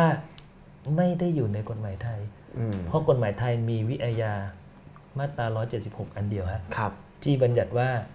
โจทย์ฟ้องจำเลยรับสารภาพให้ศาลลงโทษเลย ครับ เว้นแต่คดีที่โทษขั้นต่ำจำคุกตั้งแต่ 5 ปีขึ้นไป อ่า จะต้องสืบพยานประกอบ ครับ เราก็เข้าใจกันมาเสมอฮะว่าเอ้ยถ้าโทษจำคุกขั้นต่ำ5ปีขึ้นไปศาลจะฟังพยานหลักฐานก่อนนะ ครับ สืบประกอบก่อนนะ แต่ถ้าโทษขั้นต่ำไม่ถึง 5 ปี เช่นคดีป่าไม้คดีอะไรเงี้ ค ย รับ โจทย์ฟ้องจำเลยสารภาพศาลลงเลย ส่วนหนึ่งก็เพราะปัญหาที่ 2 ของอาจารย์ด้วยหรือเปล่าครับ คือคดีมันเยอะ คดีอาญามันล้นอยู่แล้ว อันไหนทำจบได้ก็ทำจบดีกว่า รับสารภาพก็ลงไปเถอะใช่ไหมครับอาจารย์ศาลก็โอ้โหจะต้องมาสืบใหม่อีกโอ้เมื่อไหร่ได้ ผมว่าน่าจะอย่างนั้นน่ะ ใช่ไหมครับ คือมันกลายเป็นปัญหาที่มันพันกันไปพันกันมา ครับครับ ด้วยความที่คดีมันเยอะนะค ครั รับ บ แล้วมาฟ้องกันเยอะ ผมฟังจากผู้รักษาคนหนึ่งนะครับ ท่านให้ข้อมูลที่น่าสนใจนะ วันหนึ่ง40 คดีฮะ ทำทำวันละสี่สิบคดีแล้วครับ อ๋อ พวกพวกคดีแบบห้องเวรชี้ใช่ไหม คือคดีเล็กๆ น้อยๆ มาถึงรับสารภาพพิพากษาเลย รับสารภาพพิพากษาเลย ก็ต้อง ครับ ต้องเห็นใจท่านผู้รักษานะครับว่า ครับ คดีมันเยอะขนาดนั้นเนี่ย40 คดีบ้าง 50 คดี ครับ บ้างเนี่ย จะเอาเวลาที่ไหนไป อืม ลงรายละเอียดว่าเฮ้ยตกลงคุณสารภาพจริงนะ อืมแล้วถ้าท่านไปเอะ รายละเอียด ไปเอะใจข้อสามตามที่อาจารย์ว่านี่ โอ้ ท่านเหนื่อยเลย โอ้ เอะใจสี่สิบคดี เอะใจทั้งสามนี่ก็เหนื่อยละ นั่นเลย ใช่ไหม ครับ มันก็กลับไปปัญหาเดิมอะว่าทำอย่างไรควรจะมีการดิเวอร์ชันออกไป ควรจะผันคดีออกไปด้วยการชะลอฟ้องไกลเกลี่ยนะครับควรจะเปลี่ยนเรื่องที่ไม่ควรเป็นอาญาที่รุนแรงออกไปเป็นเรื่องอื่น ครับ และอีกอันหนึ่งน่าสนใจมากนะนี่ต่อเนื่องมาจากข้อ2องทีแหละ ครับ แต่ผมไม่ได้พูดไปก็คือ ประเทศไทยเราให้ผู้เสียหายฟ้องอาญาเองอะ อืมอืมอืมครับ ไม่ค่อยเห็นที่ไหนในโลกก็ เอา ทำ ประเทศอื่นเขาไม่เป็นอย่างนั้นอาจารย์ ผมไม่รู้ผมเรียนมาผมก็เข้าใจว่า ผู้เสียหายฟ้องอย่างนี้ยก็คือ สมมติว่าเราอ่าโดนขับรถชน เราก็สามารถเอายื่นคดีฟ้องต่อศาลเองได้อย่างนี้ใช่ไหมครับ อันนั้น ประเทศอื่นไม่ไม่ใช่ ประเทศอื่นๆ ผม เขา ไม่รู้ บอก เลย ว่าคดีอาญาเป็นเรื่องของรัฐ อ่า ผู้เสียหายก็ไปฟ้องแพ่งเอาครับ ครับ รัฐจากนั้นที่ดำเนินคดีอาญาให้ ครับ แต่ประเทศไทยเนี่ยเรามีมาตรา 28 วงเล็บ ครับ 2 ก็คือคนมีอำนาจฟ้องคืออัยการกับผู้เสียหาย ครับ และคราวนี้เนี่ยในบางศาลเนี่ยนะครับ โดยเฉพาะศาลคดีเล็กน้อยศาลคดี ครับ แขวงทั้งหลายเนี่ยที่คดีมันเยอะๆเนี่ย ครับครับ ครึ่งหนึ่งผู้เสียหายฟ้องเอง อีก อืม ครึ่งหนึ่งอัยการฟ้อง ครับ ก็ไม่แปลกฮะทำไม ครับ คดีมันถึงมาศาลเยอะ อืม เพราะเราไปเปิดให้ผู้เสียหายฟ้องเอง อืม บางคนบอกก็เป็นสิทธิ์ของเขาเพราะเดี๋ยวตำรวจอายการทำงานไม่ตรงไปตรงมาเนี่ อื ย ม ก็ต้องเปิดช่องผู้เสียหายฟ้อง ผมก็เสนอ เคยเสนอไว้แล้วนะครับ แต่ไม่รู้มีใครเอาไปขยายผลมากน้อยขนาดไหนก็คือ เราสร้างสมดุลอย่างนี้ได้ไหมก็คือว่า ผู้เสียหายฟ้องเองก็ยังให้ฟ้องอยู่ฮะ ครับ แต่รอให้ตำรวจอายการฟ้องก่อนได้ไหม อืม หมายถึงถ้าตำรวจอายการอายการเขาสั่งไม่ฟ้อง ครับ เด็ดขาดแล้วเนี่ย ครับ ผู้เสียหายคุณค่อยไปฟ้องเอง อืม ไม่ใช่คุณเล่นเดินขนานกับอายการ อืมอืม อายการดีไม่รับสำนวนเลยผู้เสียหายไปฟ้องเองก่อนแล้ว ครับ ยังไม่แจ้งความเลยผู้เสียหายฟ้องเองก่อนแล้ว อันเนี้ยคดีมันก็ล้นหลามล้นศาลเต็มไปหมด เราก็จะเห็นประสบการณ์ผมผมก็จะเห็นคดีที่เรียกว่าคดีที่ไม่ควรจะเป็นคดีเนี่ยห เออ ลายหลายๆอันเคยบางทีไปแจ้งตำรวจแล้ว แต่ตำรวจก็เห็นแล้วว่ามันไม่ใช่อ่ะเขาก็ทำช้าหรือไม่อยากจะทำผู้เสียหายถ้ามีเงินหน่อยจ้างทนายได้ก็ไปเองไปเอง แล้วก็สุดท้ายศาลก็ยกฟ้องแหละ แต่ว่ามันก็อย่างอาจารย์ว่าคือทำให้คดีมันล้นระบบ ใช่ คดีลกลงลกศาล ใช่ ใช่ไหมครับแบบนี้ก็จะมีเยอะอยู่นะโอเคครับอาจารย์อาจารย์หมดข้อข้อสามจบยังข้อสามประเด็นว่าหลักอะไรมันไม่ค่อยเป็นไปตามหลักเท่าไหร่ในบ้านเรา ก็หมดแล้วฮะ ครับผมนี่คือเราจริงๆอาจารย์พูดมาเนี่ยทั้งเรื่องนักโทษล้นคุกนะครับทั้งเรื่องอาคดีล้นระบบและทั้งเรื่องไม่ได้เป็นไปตามหลักนี่คือ เรียกว่าเป็นปรากฏการณ์ทั่ว ๆ ไปเลยที่เกิดกับประชากรส่วนใหญ่เกิดกับใครก็ได้ ยังไม่ได้พูดถึงคดีเฉพาะที่อ่าอาจจะมีคดีการเมืองหรือคดีที่มีแนวนโยบายปฏิบัติมาต่างๆ นี่เป็นปัญหาอีกระดับหนึ่งอาจารย์คิดว่านี่เป็นเรื่องใหญ่ไหมครับ ก็สำคัญนะฮะ ผมว่าปัญหาทางการเมืองส่วนหนึ่งนะ ครับ มันเกิดที่กระบวนการยุติธรรมด้วยฮะ ครับครับ ถ้ากระบวนการยุติธรรมเราเราน่าเชื่อถือนะ ครับ และ อืม ไม่ถูกแทรกแซง ครับ แล้ว ไม่ว่า ก็ จะเป็นแทรกแซงจากภายนอกหรือภายในศาลกันเอง ครับ และเป็นที่น่าเชื่อถือของสังคมนะฮะ ครับ ผมว่ากระบวนการยุติธรรมเนี่ยแหละ เป็นเป็นการแก้ไขปัญหาและปฏิรูปทางการเมืองได้อย่างดีที่สุด อืมอืม ถ้าเราไว้ใจกระบวนการยุติธรรมนะฮะ ครับ เพราะฉะนั้นการสร้างความเข้มแข็งในการปฏิรูปการเมือง ครับ ในการสร้างความเข้มแข็งที่อยากให้การเมืองเรามีการพัฒนามีการปฏิรูปเนี่ย ครับ ผมเลยเห็นว่าการปฏิรูปกระบวนการยุติธรรมให้น่าเชื่อถือเนี่ย ครับ น่าจะเป็นสิ่งที่สำคัญ และน่า ครั จะ บ ทำไปพร้อม ๆ กันนะ อืมครับ อาจารย์อาจารย์เห็นว่าปัจจุบันเนี่ยคือพอศาลเข้ามาตัดสินคดีที่เกี่ยวกับการเมืองเยอะๆพูดตรงๆคนก็ไม่พอใจ ไม่ว่าจะฝั่งไหน คือพอตัดสินให้ฝั่งตัวเองแพ้ก็ไม่พอใจ คนก็ด่าศาลกันมากขึ้นพูดตรงๆ มันจะส่งผลกระทบสะเทือนไปถึงระบบยุติธรรมในแง่อื่นๆด้วยไหมครับ ถึงขนาดนั้นไหม ก็เป็นไปได้ก็เป็นไปได้นะฮะ แต่ถามว่าจะไม่ให้ศาลตัดสินคดีทางการเมืองคำถามคือจะให้ใครตัดสิน ครับ ผมก็ย้อนกลับไปเรื่องเดิมมาแหละ ครับ ก็คือถ้า ถ้ากระบวนการยุติธรรมโดยเฉพาะศาลเนี่ย ครับ สามารถแสดงให้สังคมเห็นได้นะ อืม ว่าเราว่าไปตามข้อเท็จจริงของกฎหมาย อืม ปราศจากการถูก ครับ แทรกแซงเป็นอิสระตามกฎหมายจริงๆเนี่ยนะครับ ผมเชื่อว่าตัดสินไปแล้วก็ไม่มีใครตั้งข้อสงสัยหรอก ม เพราะ ครับ ไม่งั้นใครจะตัดสินทางคดีการเมือง ครับ หรือคดีที่ที่เป็นการกระทำความผิดทางการเมืองหลาย แต่คดีการเมืองต้องแยกสองอันนะฮะ ครับ ถ้าเป็นการกระทำผิดที่เป็นทุจริตเป็นคอร์รัปชัน อืม อันนี้ก็ต้องให้ศาลตัดสิน ครับ เพ ครั ราะ บ เป็นเนื้อหาทางอาญาแต่ถ้าเป็นเรื่องทางการเมืองแท้ อืม ๆผมก็ไม่ใช่นักกฎหมายมหาชนนะแต่ ครับ ผมเห็นเขาพูดกันนะเรื่องเป็นกลไกทางการเมืองทางการเลือกตั้งทางอะไรแท้ๆเนี่ย ครับ ผมว่าถ้าเป็นเรื่องการเมืองแท้ๆมันก็จะมีระบบตัดสินใจของมันเองในทางรัฐสภา เช่น การกระทำของรัฐบาลอย่างเงี้ย อืม ถ้าไปที่เป็นการกระทำของรัฐบาลที่ให้การตรวจสอบทางการเมืองโดยสภาเป็นคนตรวจสอบเอง ผมว่าเอ้ยนั้นก็ต้องปล่อยเข้าไปฮะ ครับ ครับ ศาลน่าจะตัดสินเฉพาะคดีที่มันเป็นเนื้อหาทางอาญา ครับเท่านั้นนะเช่ ครั น บ นักการเมืองทุจริตอย่างเงี้ยเราก็ต้องให้ศาลตัดสิน อืมครับ ถ้าไปลากเรื่องที่ไม่จำเป็นต้องเป็นอำนาจตุลาการเข้าไปในมือศาลเยอะๆก็ยุ่งอีกนะค ก็ รับ ยุ่งไป คดีก็เยอะอยู่แล้วด้วย นักโทษก็เยอะอยู่แล้วด้วยนะครับอาจารย์มีคำถามเข้ามาครับ ครับ เมื่อกี้ต่อเนื่องจากที่อาจารย์พูดฮึบไหมฮึบครับผม ที่ผ่านมาสังคมไทยมีทั้งข้อคิดเห็น และข้อขัดแย้งหนักเกี่ยวกับมาตรา 112 ที่ทั้งอยากให้แก้คงไว้หรือว่าให้ยกเลิกแล้วแต่คนมีเถียงกันขัดแย้งกันมากเลยเถียงกันแค่เถียงกันเรื่องมาตรานี้ก็เกลียดกันได้แล้วนะครับอาจารย์ก็เชี่ยวชาญกฎหมายอาญาอาจารย์มองยังไงครับอาจารย์คิดว่าสังคมไทยควรเข้าใจมาตรา1นึอย่างไร และจะหาพื้นที่ตรงกลางในการคุยกันอย่างสันติเรื่องกฎหมายมาตรานี้ได้หรือเปล่าครับผม ข้อเมนต์ผมผมว่ามาตรา 112 เนี่ยนะครับ ครับ เป็นบริบทสังคมไทยฮะ ครับ ก็ควรต้องมีไว้แบบนี้แหละ ครับ เนื่องจากเป็นบริบทของสังคมไทยแบบนี้นะครับ แต่การดำเนินคดีตาม ครับ 112 เนี่ย ค ผ รับ มว่าทุกวันเนี่ยก็มีการมีการปรับปรุงพัฒนาไปนะครับ เช่น มีคำสั่งของสำนักงานอายการสูงสุดเนี่ยนะครับ ว่าการสั่งคดีตาม 112 สมัยก่อนเนี่ย อายการแต่ละคนสั่งอย่างไรอย่างไรกระจัดกระจายไปเนี่ย ตอนเนี้ยก็รวมไปที่อายการสูงสุดคนเดียว ในการสั่งเพื่อ ครับ ให้เป็นเอกภาพ ผมว่าเนี่ยก็เป็นมินิหมายที่ดีใน เป็นนิ กา มิ ร ตหมายที่ดี ในการดำเนินการของ ครับ คดีมาตรา 112 ครับ อะไรไม่จำเป็นจะได้ไม่ต้องฟ้อง ครับ อาจารย์เห็นว่าเราคงไว้ก็ได้แต่ว่าควรจะต้องมีแก้ไขหรือตกเติมอะไรบางส่วนไหมครับ ซึ่งเขาก็เขาก็ทำกันอยู่ฮะ ก็ ครับ ที่อายการเขาทำก็คือพยายามดำเนินการที่ อืม ที่อายการสูงสุดคนเดียวเป็นการสั่งดำเนินคดี ครับผมอาจารย์คำถามต่อไปครับ คดี 99ศพปี 253 ครับอ่าจริงๆ ไม่ได้มีคดีโอเคไลไม่ได้มีคดีเดียวนะครับ คือก็มีคนเสียชีวิตจำนวนมากนะครับ 99 คนรู้สึกตอนหลังนับมันจะถึงร้อยนะครับอ่าศาลไต่สวนการตายหลายคดีนะครับ แล้วก็ชี้ว่าเจ้าหน้าที่ทหารเป็นผู้กระทำแต่ทำไมถึงยังไม่สามารถลงโทษผู้กระทำความผิดได้เลย ทั้งที่ยังไม่มีการนิรโทษกรรมทุกฝ่าย ในหลักกฎหมายติดขัดตรงไหนไหม ติดขัดที่หลักกฎหมายหรือเปล่าหรือติดขัดที่อะไร อาจารย์เห็นทางออกไหมครับ ก็คงไม่ใช่หลักกฎหมายที่ติดขัดมั้งฮะ ครับ ผมว่าก็คือทางปฏิบัตินั่นแหละที่ที่ไม่ดำเนินการตามสิ่งที่ควรจะเป็นหรือเปล่า ครับ ซึ่งผมก็ไม่ได้ติดตามนะฮะว่า ค ครับ ดีไปถึงไหนอะไรยังไง ซึ่งหลักกฎหมายที่เกิดขึ้นเนี่ยก็คือคดีที่เกิดจากการกระทำของเจ้าหน้าที่นะครับ ครับ ก็จะต้อง ผม มีการชนสูตรการตาย ครับ และเมื่อการชนสูตรออกมาว่าเป็นการกระทำของเจ้าหน้าที่เนี่ยการดำเนินคดีต่อไปก็คือทางพนักงานอัยการกับพนักงานสอบสวนก็จะต้องร่วมกันเป็นคนทำสำนวนใน ครับ การดำเนินคดีกับเจ้าหน้าที่รัฐเนยนะครับ ซึ่งผมก็ไม่ทราบเหมือนกันว่าเครื่องนี้ไปถึงไหนอะไรยังไงแล้ว ครับ คงไม่ได้เป็นปัญหากฎหมายคงเป็นปัญหาวิธีปฏิบัติเขานะฮะ ครับ ผมก็ไม่ทราบเหมือนกันแต่ว่าก็คือมันมีอ่าคำสั่งชั้นไต่สวนการตายรับรองแล้วเนาะว่ามีเจ้าหน้าที่ทหารเป็นคนยิงในบางบางคดีนะครับ ไม่ใช่ทุกกรณี บางกรณีก็สั่งไม่ชัดครับผมอ่ะไปต่อไปนะครับอ่ากลับมาที่กรณีคำแถลงของท่านคณากร ชี้ให้เห็นว่ากฎหมายพิเศษ เช่น พรกฉุกเฉิน กฎอัยการศึกทำให้การพิจารณาคดีอาญาทั่วไปมีปัญหา โดยเฉพาะในพื้นที่ชายแดนภาคใต้ครับ อาจารย์คิดเห็นอย่างไร คนสายตุลาการสามารถแก้ปัญหานี้ได้อย่างไรบ้าง ผมปูให้ท่านผู้ฟังนิดนึงก่อนก็คือว่าในพื้นที่ชายแดนภาคใต้เนี่ยใช้กฎหมายพิเศษ คือกฎอัยการศึกเนี่ยมาต่อเนื่องแล้ว 15 ปีนะครับแล้วตั้งแต่ 48 มาก็ใช้พรกฉุกเฉินมา ซึ่งให้อำนาจทหารควบคุมตัวผู้ต้องสงสัยได้ 7 วัน ภายใต้กฎอัยการศึก และสามารถต่อได้จนครบ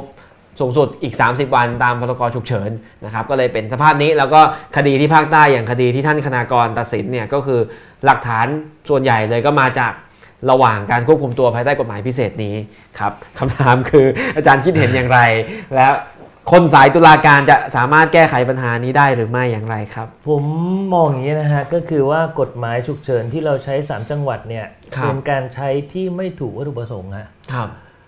กฎหมายฉุกเฉินเขาใช้กรณีฉุกเฉิน ครับ ถ้าเราใช้มาเป็นเวลาเกือบ 10 ปีแล้วมั้งฮะ สิบกว่าปีแล้วครับ ตั้งแต่ 48นะครับ มันก็เหมือนกับไม่ฉุกเฉินไปแล้วฮะมันกลายเรื่องทำให้เรื่องฉุกเฉินกลายเป็นเรื่องปกติไปแล้ว อืมครับ กฎหมายฉุกเฉินจริงๆเนี่ยเขาต้องใช้ภายในระยะเวลาจำกัด เช่นเดือนหนึ่งสองเดือน ครับ เสร็จแล้วต้องกลับไปสถานการณ์เดิมให้ได้ฮะ ครับ แต่ทุกวันเนี้ยเราใช้กฎหมายฉุกเฉินเพื่อไปดำเนินการในทาคงรับ คดีอาญา ครับ โดยเฉพาะอย่างยิ่งคดีที่เป็นคดี อืม ความมั่นคงคดีก่อการร้าย ผมเสนออย่างนี้นะฮะก็คือว่าเรามีกฎหมายสักอันหนึ่งดีไหมฮะ เหมือนที่ในต่างประเทศเขาก็มีทั้งนั้นแหละ ไม่ว่าเป็นอังกฤษอเมริกาฝรั่งเศสอะไรทั้งหลาย เราเรียกว่าเป็นวิธีพิจารณาคดีก่อการร้าย อืม และเป็นวิธีพิจารณาที่อาจจะลดการคุ้มครองสิทธิประชาชนที่เป็นผู้ต้องหาคดีก่อการร้าย หรือเป็นจำเลยคดีก่อการร้ายลง ครับ แต่ยังคุ้มครองสิทธิ์ที่เป็นพื้นฐานอยู่ ครับ และไม่ต้องใช้กฎหมายฉุกเฉินพวกเนี้ยฮะ ครับ คืออำนาจเอ่อที่เจ้าหน้าที่ต้องการบางอย่างตามพรกฉุกเฉินเช่นการควบคุมตัวที่มากขึ้น นานขึ้น ก็อาจจะมาย้ายย้ายมาไว้ในนี้ก็ได้ แล้วไม่ต้องใช้กฎหมายฉุกเฉินรอใช้รอเวลาฉุกเฉินจริงๆค่อยใช้ ใช่ และอย่างงั้นมันก็จะทำให้กฎหมายดูดูศักดิ์สิทธิ์ขึ้นนะฮะ ครับ ดูรู้สึกว่าเฮ้ยถ้าออกกฎหมายฉุกเฉินมาคนจะต้องต้องรู้สึกฉุกเฉินน่ะ อืม ทุกวันนี้กลายเป็นว่า 10 กว่าปี เราอยู่ในภาวะฉุกเฉินตลอด ซึ่งมันไม่ค่อยน่าจะปกติอะฮะ ครับ และทำนี้ขาถามแนวนี้ถามต่อไปว่ากฎหมายวิธีพิจารณาคดีก่อการร้ายเนี่ยมันจะมีเนื้อหาสาระอย่างไร อืม ผมเล่าของทางต่างประเทศได้ฟังก็ได้เขาบอกว่าอะไรก็ตามที่มันต้องลดการคุ้มครองสิทธิ์ลงก็ต้องทำ ครับ แต่สิ่งที่ไปละเมิดเขาไม่ได้จริง ๆ ก็ต้องยังคงต้องรักษาอยู่ อืม เช่นอะไรครับ เช่น ในฝรั่งเศสผมเข้าใจว่าคดีอาญาทั่วไปตำรวจควบคุมตัวได้แค่ 24 ชั่วโมงแล้วแหละ ครับ หลังจากนั้นต้องไปศาล ครับ แต่เขาบอกว่าถ้าเป็นคดีก่อการร้าย ในกฎหมายก่อการร้าย ครับเขาเนี่ยนะฮะเขาสามารถควบคุมตัวได้ 3 วันก่อนเนี่ย อืม หรือขยายต่อไปได้ถึง 7 วัน ครับ แล้วก็ค่อยไปศาล ครับ สิทธิ์ที่จะเจอทนาย เช่น คดีอาญาทั่วไปเจอทนายได้ทันทีนะแต่ตั้งข้อหานะครับ ถ้าเป็นคดีก่อการร้ายเขาบอกให้ให้ให้ตำรวจหรือให้เจ้าหน้าที่คุยกับผู้ต้องหาเนี่ยสักช่วงหนึ่งก่อนโดยไม่ต้องเจอทนาย มอืม แต่ไม่ใช่ไม่ให้มีเลยนะมี ครับ แต่ให้มาทีหลังหน่อย ครับ เขาเขาลดการคุ้มครองสิทธิ์ลงเพื่อรักษาประโยชน์สาธารณะมากขึ้น อืม แต่การทรมาน อืม การอุ้มหาย การฆ่านอกกฎหมายก็จะมีไม่ได้เหมือนเดิม ครับ หมายความว่าลดการคุ้มครองสิทธิ์เรื่องทนาย ลดการทำขยายการควบคุมให้มากขึ้น เจ้าหน้าที่รัฐจะไปทรมานให้เขาสาภาพไม่ได้ ครับ จะไปบังคับสูญหายจะไปฆ่าเขานอกกฎหมา ค ย รับ ไม่ได้ เพราะนี่คือสิทธิพื้นฐาน อืม ที่เป็นมนุษยชนสูงสุด ผมว่ากฎหมายพวกเนี้ยประเทศไทยเราต้องมีฮะ ครับ เพราะคดี จะได้เอา ก่ มาก ร แท ร้ย นไอ้ที่ใช้กันอยู่ ครับ ผมผมตั้งตั้งข้อสังเกตคดีก่อการร้ายในประเทศไทยนะครับ ครับ สมมติก่อการร้ายกันกลางเมืองเลยอยางเงี้ย ครับ ทุกวันเนี้ยเราใช้การควบคุมตัว 48 ชั่วโมงเหมือนคดีลักเล็กขโมยน้อยอะครับ ครับ ซึ่งมันจะไม่เหมาะสมเลยกับ อืม ไอ้ผู้ต้องหาที่เป็นองค์กรอาชญากรรมก่อการร้ายให ครั ญ่ บ ครับ ๆเราควรจะมีกฎหมายพวกเนี้ย อืม เพื่อมาใช้แทนกฎหมายฉุกเฉิน อืม แต่สิ่งที่น่าจะต้องทำคู่กันนะครับก็คือว่าสิทธิที่ไม่อาจยกเว้นได้ไม่ว่าสถานการณ์ใด ครับ ๆสามเรื่องเนี้ยฮะ ครับ ผมว่าเจ้าหน้าที่รัฐไทยจะต้องจะต้องคำนึงถึงและต้องปฏิบัตินะครับ เราลดการคุ้มครองสิทธิผู้ต้องหาคดีก่อการร้ายได้ อืม แต่เราจะไปทรมานให้เขาสารภาพ อืม ไม่ได้ ครับ เราจะไปฆ่าเขานอกกฎหมายจะอุ้มเขาหายไปนอกกฎหมายไม่ได้ ครับ เพราะพวกนี้คือสิทธิที่ไม่สามารถยกเว้นได้ไม่ว่าสถานการณ์ใด อืมแม้ว่าจะเป็นสถานการณ์ก่อการร้ายหรือความมั่นคงก็ยกเว้นไม่ ๆ ได้ ยกเว้นไม่ได้ อาจารย์ครับและอย่างเอ่อคืออย่างกรณีของท่านคณากรที่ท่านเล่าในแถลงการณ์เนี่ยคือมันมีปัญหาว่าเขาเอาคำเอ่อเขาเรียกผลการซักถามก็คือการสอบสวนข้อเท็จจริงที่ได้จากการสอบสวนระหว่างอยู่ในค่ายทหารเนี่ยมาใช้เป็นหลักฐานในชั้นศาล ครับ ไม่รู้ว่าอย่างวิอาญาก่อการร้ายของประเทศอื่นเนี่ยเขาทำอย่างนั้นได้ไหมหรือว่าต่อให้เป็นคดีก่อการร้ายการสอบสวนก็ยังต้องมีทนายความมีผู้มีญาติผู้ไว้วางใจเข้าเข้าร่วมฟัง ผ ด้วย มมองอย่างนี้นะฮะ ก็คือว่าเราใช้กฎหมายผิดวัตถุประสงค์แบบเนี้ย ครับ เราไปขังไว้ตามพรกฉุกเฉิน 7 วันขยายถึง 30 วันเนี่ย ครับ เราก็ไม่ได้คิดว่าจะดำเนินคดีเขาอาญาไงฮะ ครับ เราจึงไม่แจ้งข้อหา แล้วก็ไม่ อืม แจ้งสิทธิ์ใน อืม การที่จะไม่พูดต่าง ครับ ๆ แต่ในประเทศที่เขามีกฎหมายก่อการร้ายทั้งหลายเนี่ ค ย รับ เมื่อเขาควบคุมตัวผู้ก่อการร้าย ครับ เขาจะแจ้งข้อหาฮะ อ่า และเขาก็จะแจ้งสิทธิ์ที่จะไม่พูดแจ้งสิทธิ์เหมือนผู้ต้องหาคดีทั่วไปนั่นแหละ ครับ เพียงแต่ขยายเวลาควบคุมให้นานขึ้น ครับ เพราะฉะนั้นมันจะไม่มีปัญหาเรื่องฟังได้ฟังไม่ได้ อ่า เพราะเราแจ้งข้อหาคุณแล้ว ครับ เราแจ้งเตือนสิทธิ์คุณหมดแล้ว อืม ถ้าคุณยืนยันที่จะให้การหลังจาก ครับ การถูกแจ้งเตือน แสดงว่าคุณให้การโดยสมัครใจ ครับ แต่ขณะที่บ้านเราใช้กฎหมายผิดที่ไงฮะ อืม เพราะฉะนั้นเราก็เลยไม่คิดจะแจ้งข้อหาคนที่ถูกควบคุมตัวตามกฎหมายฉุกเฉิน ครับ แล้วถามว่าเราจะแจ้งสิทธิ์ไหม ก็จะไม่มีที่ให้แจ้งด้วยฮะ ครับ เราก็ไม่ได้มีสิทธิ์ที่จะให้เขามีทนายไม่มีสิทธิ์อะไรต่างๆนั้นนะครับ ฟังดูมีวิอาญาก่อการร้ายแบบอาจารย์ว่ายังคุ้มครอง ผู้ต้องหาได้ดีกว่า ผู้ต้องหามากกว่าสถานการณ์ปัจจุบันที่เรามี ใช่ นะครับก็ ใช่ เป็นอีกประเด็นหนึ่งที่ท่านคณากรจุดไว้นะครับคำถามต่อไปนะครับ ว่ากันว่าในการพิจารณาคดีอาญาทั่วไปของไทย ใช้ระบบปรักปรำแจ้งข้อหา แล้วให้จำเลยหาพยานหลักฐานมาพิสูจน์ความบริสุทธิ์เองทำไมถึงเป็นแบบนี้ครับ ปัญหาคืออะไรจะแก้อย่างไร เอออันนี้น่าสนใจนะครับ อันนี้อาจจะคล้ายๆประเด็นข้อสามของอาจารย์ เออคำถามอันเนี้ยน่าสนใจเพราะอะไรเพราะถ้าเป็นชั้นศาลเนี่ยไม่ใช่อย่างนี้นะฮะ ครับ ถ้าเป็นชั้นศาลเนี่ยก็คือทางทางตำรวจส่งอายการอายการก็ฟ้องศาลพร้อมหลักฐานเนี่ยนะครับ เราก็มีหลักสันนิษฐานว่าบริสุทธิ์ อ่า เหมือนในนานาอารยประเทศแหละค ครั รับ บ ที่ presumption of innocence ถ้าศาลสงสัยศาลก็ยกฟ้องทั้งนั้นนะฮะ ครับ เพราะฉะนั้นจำเลยเนี่ยไม่ต้องพิสูจน์อะไรหรอกครับ ครับ จำเลยอยู่เฉยๆ และถ้าโจทย์เขาหลักฐานอ่อน หรือหลักฐานมีปัญหา ครับ ศาลก็ยกฟ้องอยู่ดีตาม อืม หลักสันนิษฐานบริสุทธิ์ซึ่งมีอยู่แล้วไม่มีปัญหา ครับ แต่สิ่งที่ มีอ น่า ยู่แล้ว คิด ในกฎหมายอยู่แล้วเขี ใน ยน กฎ ชัด หมาย เจน ด้วย และทาง ครับ ปฏิบัติเขาก็ทำอย่างนี้ ครับ ศาลก็ยกฟ้องเยอะแยะฮะที่ ครับ พิสูจน์ได้ครบเครือบคลุมที่สุดได้ พิ ไม่ สูจ ชัด น์ไม่สิ้นสงสัย ศาลก็ยกฟ้อง ยัง หมด มี นะ ข้อส ฮะ งสัยตามสมควรก็ยกฟ้องครับ ตามวิทยามาตรา227 นั่นแหละ ครับ ที่เรามีมานานแล้วตั้งแต่เสีย2477 ครับ โอ้อาจาร แต่ ย์ท่องพศได้หมดเลย พศคศอะไร พ เนี่ย ศของประมวลวิทยา ครับผม คราวนี้สิ่งที่มันเป็นปัญหาผมกลับมองในชั้นสอบสวนมากกว่าฮะ อืมครับ ชั้นสอบสวนเนี่ยกลับกันนะฮะ อืม พนักงานสอบสวนไทยเราแจ้งข้อหาเร็วไปหน่อยฮะ อืมครับ ทั้งทั้งที่วิทยาเขียนนะครับบอกว่าให้พนักงานสอบสวนเนี่ยรวบรวมหลักฐาน จนน่าเชื่ออพอสมควรก่อนว่าไอ้คนเนี้ยเป็นผู้ต้องหา ครับ แล้วค่อยออกหมายเรียก ค่อยแจ้งข้อหา ค่อยดำเนินคดีกับเขา อืมครับ แต่เท่าที่ผมฟังมานะฮะ ครับ และเท่าที่เห็นมาเนี่ยพนักงานสอบสวนแจ้งข้อหาเร็วไปหน่อย ครับ ก็เหมือนกับคำถามที่ท่านถามนะฮะว่ามีผู้เสียหายหนึ่งปากมาร้องทุกข์ อืม บอกว่าไอ้นายกอเนี่ยทำผิด ครั กับบ เขา ครับ พนักงานสอบสวนก็เอาละฮะเอาคำร้องทุกข์นะ แล้วก็ไปแจ้งข้อหาเขาแล้วไงฮะ ครับ แล้วก็กลับไปประเด็นที่ท่านถามนั่นแหละ ว่าตัวผู้ต้องหาเมื่อถูกแจ้งข้อหาเร็วไปหน่อย ครับ ก็ต้องรีบมาพิสูจน์ตัวเองว่าผมไม่ได้ทำผม อืม ไม่ได้ทำในชั้นสอบสวน ซึ่งมันไม่ใช่ภาระของเขาไงฮะ ครับ เพราะฉะนั้นสิ่งที่ที่น่าจะเป็นนะฮะพนักงานสอบสวนควรจะรวบรวมหลักฐานให้เยอะหน่อยฮะ อืม ก่อนที่จะไปดำเนินคดีกับใคร อืม ถ้าท่านไม่เห็นความผิดซึ่งหน้านะ มันต่างกันนะฮะ ถ้าท่านเห็นความผิดซึ่งหน้าเนี่ยท่านไม่มีปัญหาหรอกครับท่านดำเนินคดีได้อย่างรวดเร็วอยู่แล้ว แต่ถ้าไม่ใช่ความผิดซึ่งหน้าเป็นความผิดที่มีคนมาแจ้งความร้องทุกข์กล่าวโทษทั้งหลายเนี่ยช้าๆหน่อยได้ไหมช้าๆนี่หมายถึงตั้งข้อหาเขาช้าหน่อย ครับแต่รีบทำงาน แต่รีบทำงาน รีบทำงานคือรีบรวบรวมหลักฐาน ครับ อื่นๆให้ชัดเจนที่สุดจนก ค ระ รับ ทั่งแน่แล้วว่าไอ้คนนี้แน่ ครับ ค่อยไปตั้งข้อหาเขา ครับ อย่างเนี้ยผมว่ามันจะมันจะทำให้เกิดสมดุลมากขึ้น ครับผมขอบคุณครับคำถามต่อไปนะครับ ในกรณีที่การซ้อมทรมานอุ้มหายเกิดจากเจ้าหน้าที่รัฐ ปัจจุบันนี้เรามีมาตรการอะไรที่สามารถเอาผิดเจ้าหน้าที่รัฐได้ไหมครับ ข่าวล่าสุดวันนี้เลยนะครับ ก็คือพนักงานสอบสวน DSI คดีอุ้มหายบิลลี่ ไม่อุ้มหายแล้วตายแล้ว ตอนนี้ เออ เจอแล้ว ก็เพิ่งถูกย้ายไปครับ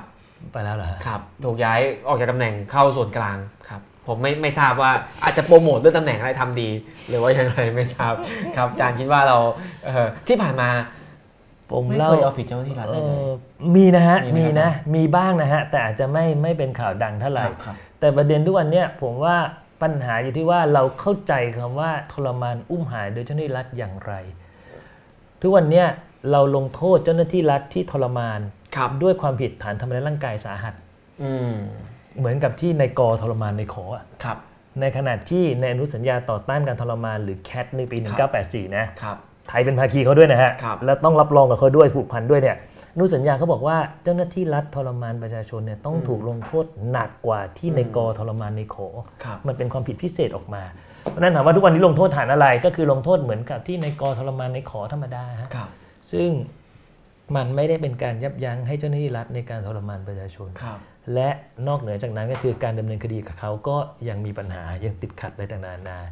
ด้วยอิทธิพล อืม อะไรต่างๆนานาที่ไม่สามารถเอาผิดได้ เช่นเดียวกันอุ้มหายฮะทุกวันเนี้ยถ้าเจ้าหน้าที่รัฐอุ้มประชาชนหายไปนะฮะ ครับ เราดำเนินคดีกับเจ้าหน้าที่รัฐได้แค่หน่วงเหนี่ยวกักขังตามประมวลอาญา 310 นะฮะ ครับ จำคุก ซึ่ง สาม โทษ ปี น้อย จำคุก 3 ปีและยอมความได้อีก ครับ ยอมความได้หมายความว่าไงหมายความว่าถ้าผู้ถูกเอาตัวไปไม่มาร้องทุกข์นะฮะ อืม ญาติพี่น้องก็ร้องทุกข์ไม่ได้ ก็ดำเนินคดีไม่ได้ ตามแนควรับ ฎีกาปี ครับ 58 ของคดีทนายสมชายฮะ ครับ ก็คือพิพากษตอนนั้นเขาก็บอกว่า ญาติดำเนินคดีแทนไม่ได้ เพราะญาติ ใช่ไหมครับ ไม่ใช่ผู้มีอำนาจจัดการแทนผู้เสียหาย ครับ เรากำลังตีความบอกว่าก็ต้องให้เขาถูกปล่อยตัวมาร้องทุกข์ถึงดำเนินคดี ครับ ซึ่งจริงๆ ความผิดฐานอุ้มหายเนี่ยนะครับ เป็นอนุสัญญาอีกฉบับหนึ่งปี 2006 เรียกว่าอนุสัญญาคุ้มครองบุคคลจากการดูหายด้วยถูกบังคับ ครับ ประเทศไทยไปลงนามไว้แล้วนะฮะ ครับ แต่ว่ากฎหมายไทยยังไม่ แต่ เป็น ยัง ตามนั้น แต่ยังไม่ให้สัตยาบัน ครับ ผลก็คือว่าเรายังไม่ต้องผูกพันนั่นแหละ เพียง ครับ แต่ว่าในรัฐสัญญาอุ้มหายเนี่ยบอกว่าให้รัฐภาคีเนี่ยให้กำหนดเป็นความผิด เฉพาะต่างหากไม่ใช่เรื่องของหนุ่วงเหนียวกักขัง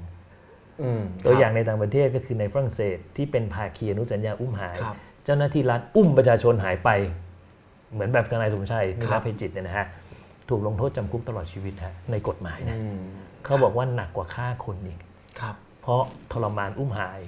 ดีกรีของมันเนี่ยหนักกว่าที่คนธรรมดาฆ่าคนกันอีก อืม เพราะเป็นเรื่องของเจ้าหน้าที่รัฐที่ไปละเมิดสิทธิชนอย่างร้ายแรงนะ โดยใช้สถานะความเป็น อำนาจรัฐ เจ้าหน้าที่รัฐครับ เพราะงั้นความผิดฐานอุ้มหายก็ยังไม่มีความผิดฐานทรมานโดยเจ้าหน้าที่รัฐก็ยังไม่มีนะครับ อันนี้ก็เป็นสิ่งที่ต้องแก้กฎหมายกันต่อไปครับ ประเด็นต่อไป คนพักวิจารณ์ว่า คนที่เรียนกฎหมายมาจากเมืองนอก เรียนหลักสากลมาไม่เข้าใจบริบทไทย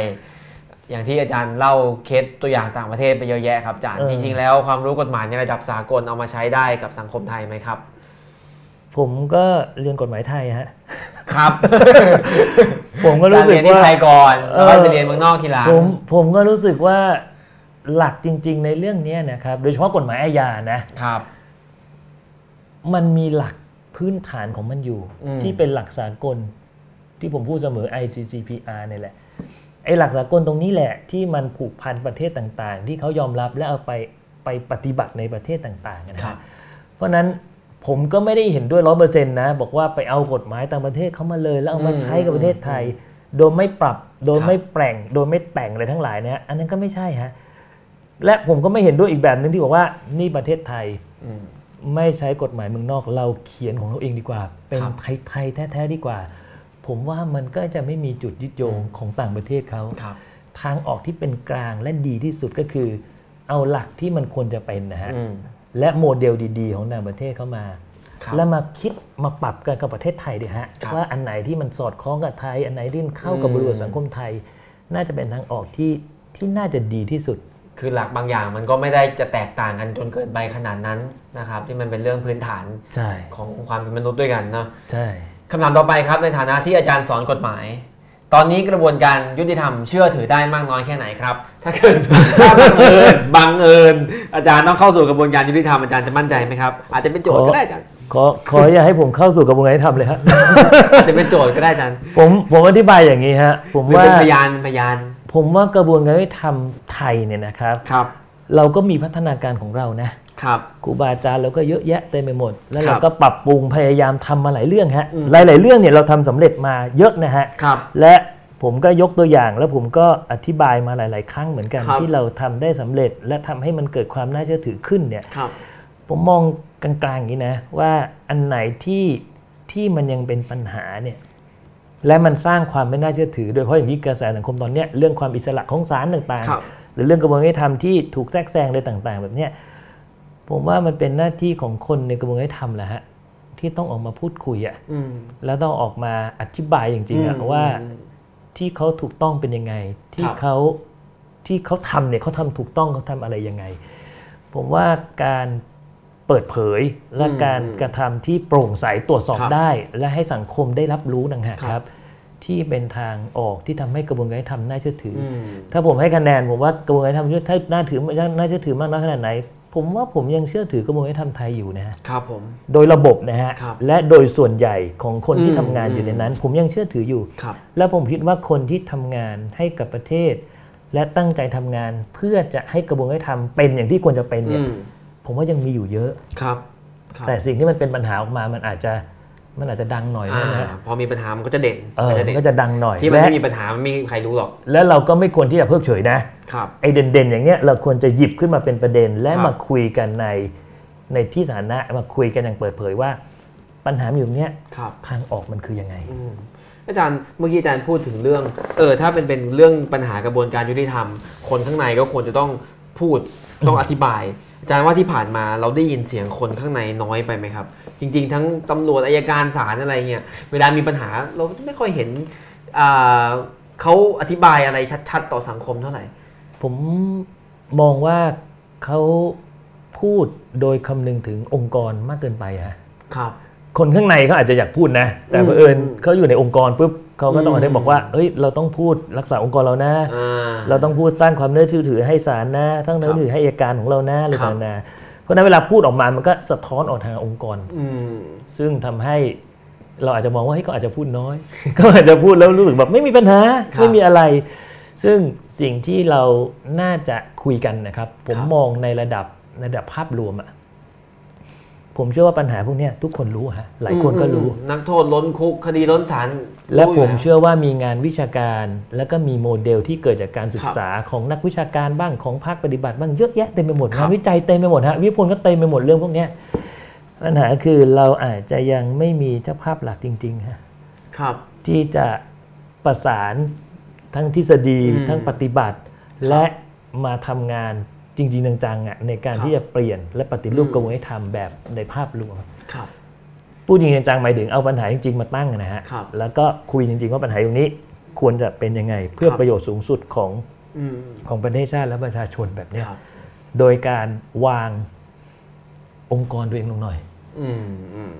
คุณอาจ ครั จะ บ มาจากศาลมาจากอัยการมาจากตำรวจ อืม เอ้ยเริ่มเอาองค์กรตัวเองออกไปก่อนบอกว่าเนี่ยพูดของส่วนตัวเลย พูดในฐานะส่วนตัวแล้วไม่ได้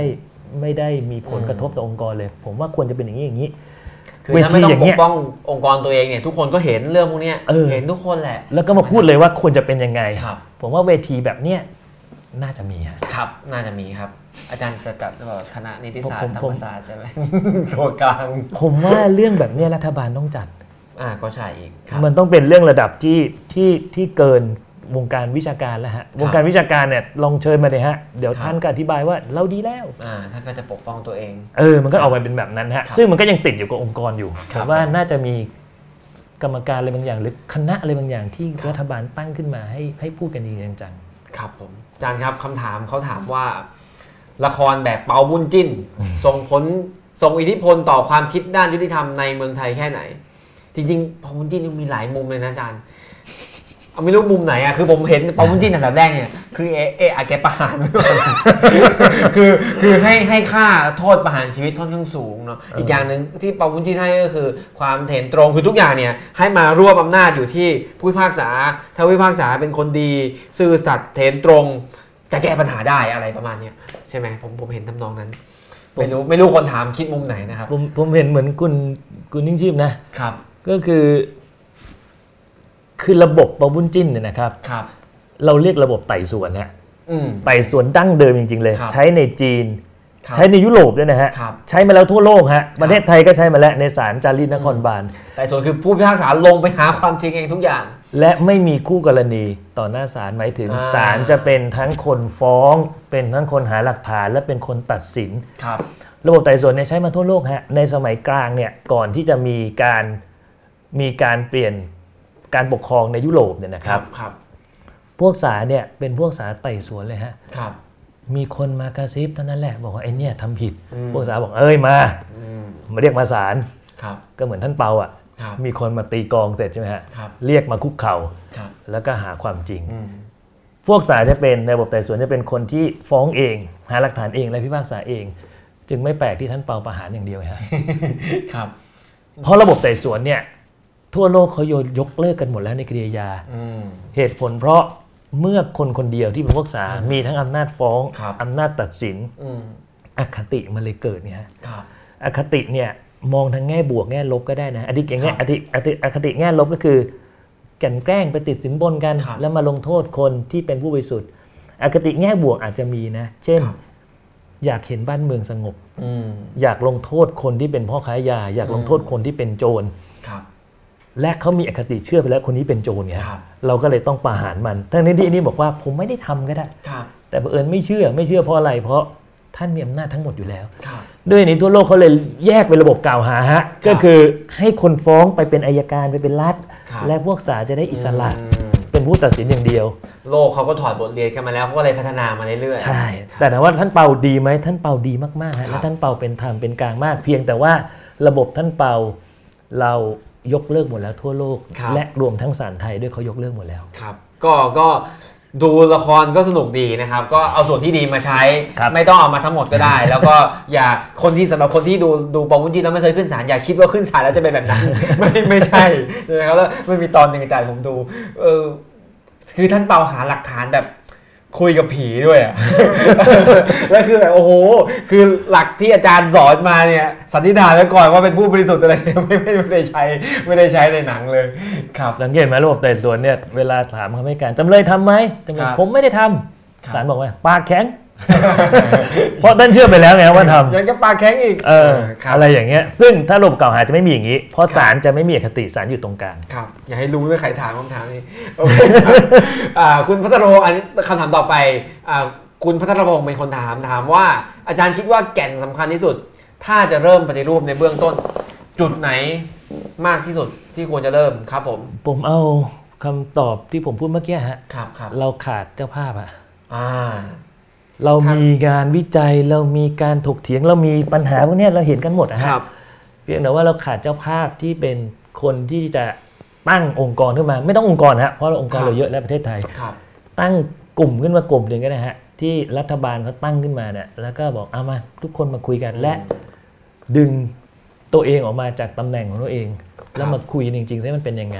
และ ถ้ารัฐมนตรียุติธรรมเป็นเจ้าภาพได้ไหมครับ ดีฮะผมว่าน่าจะ ดีนะ ต้องต้องเป็นเรื่องอย่างนั้นนะครับ ต้องเอาจริงเอาจังสักทีหนึ่งอะนะฮะ ครับ เนี่ยแหละ แล้วมันก็จะ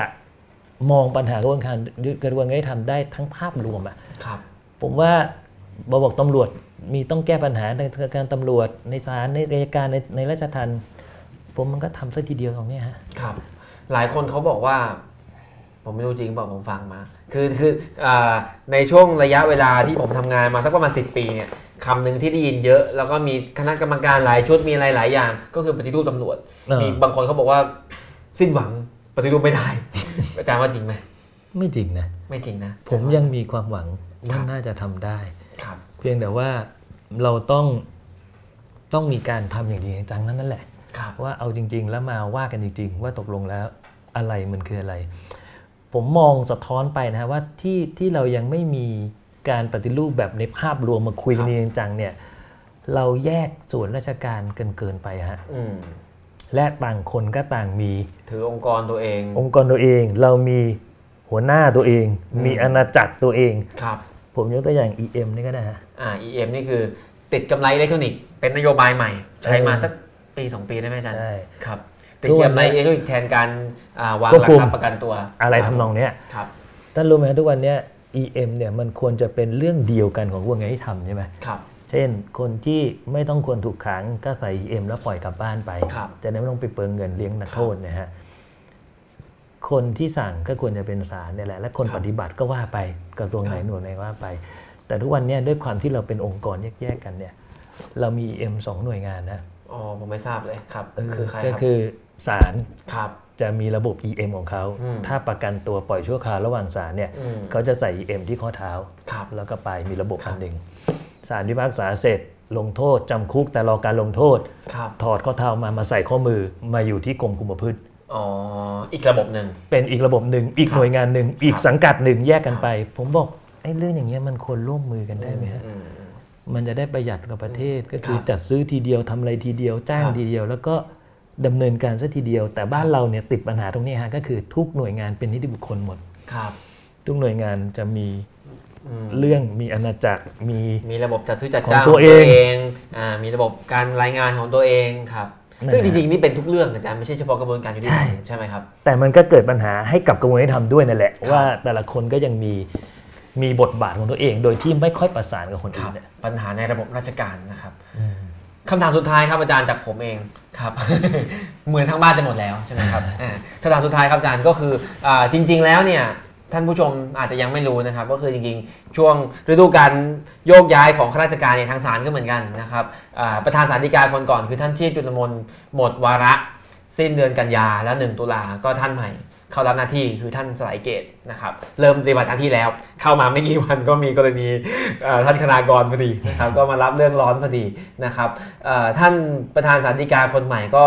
ได้เปิดอ่าช่องทางรับฟังข้อเสนอว่าใครอยากจะมีข้อเสนออะไร ก็ถามอาจารย์เป็นไอเดียว่า พอมีช่องทางแบบนี้ ถ้าเป็นอาจารย์อาจารย์อยากจะสื่อสารเขียนจดหมายไปหา ท่านประธานสารดีกาจะจะมีประเด็นอะไรที่ต้องยกก่อนครับอาจารย์ครับ ผมก็มีประเด็นไว้ในใจนะครับ ว่า ครั จะ บ เขียนเป็นเป็นทางการถึงท่านเหมือนกันนะครับ ผมผมว่าท่านประธานสาธิการท่านสลายเกตเนี่ยนะครับ ครับ ท่านเป็นคนที่เปิดกว้างมากนะฮะ ครับ และเป็นนิมิตหมายที่ดีมากของศาลยุติธรรมไทยอะ อืม ที่ท่านรับตำแหน่งเสร็จท่านเปิดรับฟังเลยฮะบอก ครับ ใครก็ตามอยากจะคิดปฏิรูปกระบวนการยุติธรรมปฏิรูปกระบวนการศาลทั้งหลาย หรือให้ข้อเสนอแนะทั้งหลายเนี่ยส่งมาเลยเดี๋ยวท่านจะไปดูเนี่ยนะครับ ครับ ซึ่งเป็นนิมิตหมายครั้งที่ดีอะฮะที่ครั้งแรกที่ผมเห็นเป็นวงการที่เปิดเผยมา อืม แบบเนี้ย ก่อนหน้านี้ไม่เคยเปิดเลย ยังไม่ยังไม่ยังไม่เคยเห็นอาจจะมีแต่ผมยังไม่เคยเห็นเนี่ ครั ย บผม แต่ท่านสลายเกตท่านท่านโอเพนและท่านเปิดมากเนี่ยผมว่าเนี่ยคือรูปแบบที่ดีของการของการรับฟัง ผมมองอยู่หลายเรื่องนะครับ ครับ ในเรื่องของกระบวนการของศาลเนี่ยนะครับ ครับ อันที่หนึ่งเนี่ยก็ต่อเนื่องจากท่านธนาคารกรนั่นแหละฮะ ครับ ผมว่าศาลที่ท่านไม่ได้เห็นพยานเนี่ย อืม ท่านไม่ควรที่จะไปกลับปัญหาข้อเที่จริงของ ครับ คนที่เขาสืบพยาน ครับ ท่านอาจจะช่วยได้ด้วยวิอาญาที่แก้ไขแล้วเนี่ยนะครับ แต่เรายังไม่ได้ใช้กันในทุกศาลก็คือ ถ้าท่านอยากให้ศาลสูงนะฮะ ครับ หรือศาลท่านผู้หลักผู้ใหญ่เนี่ยกลับข้อเที่จริงของศาล อืม ล่างเขาเนี่ยท่านทำการบันทึกการสืบพยานด้วยภาพด้วยเสียงทุก อืม ปากทุกคำสิฮะ อืม อย่างนั้นแหละผ ครั ม บ ว่าศาลสูงสามารถกลับข้อเที่จริงได้ก็คือมาเปิดคลิปดูฮะ อืม ว่าพยานเนี่ยพูดจะตะกุกตะกักตรงไหนเหงื่อ ม ตกกี่เม็ดอะไรเงี้ย อืม จะได้เห็นชัด มีพิรุษจริงหรือไม่ ๆ เอาความละเอียดแบบ Full HD นะฮะ เอาให้ ครับผม ชัดๆเลยว่าเขามีพิรุธอะไรยังไง อย่างเนี้ยถ้าทำอย่างนี้ได้นะ ครับ ท่านกลับข้อที่จริงได้เลยฮะ อ่า อันเนี้ยคืออยากจะฝากอยากอยากสะท้อนไปถึงท่านนะฮะ ครับ บอกว่ากฎหมายเปิดช่องแล้วฮะ ครับ ให้มีการบันทึกการบันทึกภาพและเสียงการสืบพยาน ครับ ในการสืบพยานเพื่อส่งให้ศาลสูงดู ครับ แต่ผมเข้าใจว่าเรายังไม่ค่อยได้ทำกันเท่าไหร่ อืม อันเนี้ยส่วนหนึ่งที่อยากฝากนะครับ อยากสะท้อนถึงท่าน อันที่สองเนี่ยผมว่าระบบยี่ต๊อกของเราน่าจะต้อง ครับ ปรับปรุง ครับ ยี่ต๊อกคืออะไรยี่ต๊อกก็คือบัญชีอัตราโทษของพวกสานะครับ ที่ที่เขากำหนดไว้ฮะเพื่อให้ผลคำพิพักษาในแต่ละบำลังในแต่ละคดีในแบบ อืม เดียวๆกันเนี่ยโทษไม่ต่างกันมาก ครับ เช่น ลักทรัพย์เหมือนกันเนี่ยทำไมคนนี้ถูกลงโทษ 3 ปีคนนี้ถูกลงโทษ 1 เดือนอย่างเงี้ย อืม เขาบอกมันต่างกันมากแล้วเดี๋ยวสังคมจะมองว่าศาลไม่ไม่มีมาตรฐาน อืม ผมว่ายี่ต๊อกถ้าจะมีก็มีได้นะฮะ ครับ แต่ท่านต้องคำนึงถึงทั้งเหตุที่เป็นเหตุพฤติกรรมความรุนแรงของคดี ครับ ประกอบกับลักษณะการกระทำของจำเลยแต่ละคนด้วย ครับ หมายถึงนะฮะ ต้องดูถึงสถานะทางสังคม ฐานะทางเศรษฐกิจ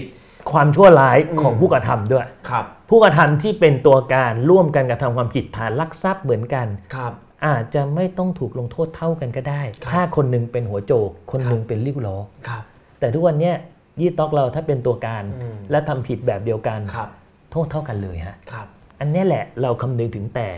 แต่ อืม ความรุนแรงของคดี อืม พฤติการของคดี แต่เราไม่ได้คำนึงถึงความชั่วร้าย ม ของผู้กระทำแต่ละคน ครับ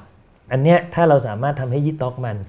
มันยืดหยุ่นกว่าเนี้ยนะครับ อืม แล้วก็เอาการกระทำความผิดของแต่ละคนเนี่ยคนเราไม่ได้ชั่วร้ายต่าง คนเรามันชั่วร้ายต่างกันฮะ ครับ นที่เป็นหัวโจกมันถูกคนถูกลงโทษหนักกว่าคนที่เป็นริ้วล้ออย่างเนี้ย อืม เราควรคำนึงถึงด้วย ครับ นะครับแล้วก็อีกสักเรื่องหนึ่งอะนะครับก็คือ ในเรื่องของการค้นหาความจริงคดีสารภาพอะไรทั้งหลายเนี่ย ครับ ลงโทษ อ่า ช้าๆหน่อยฮะ ครับ ไม่ใช่โจทย์ฟ้องจำเลยสารภาพปะป้ายลงโทษเลยควรจะ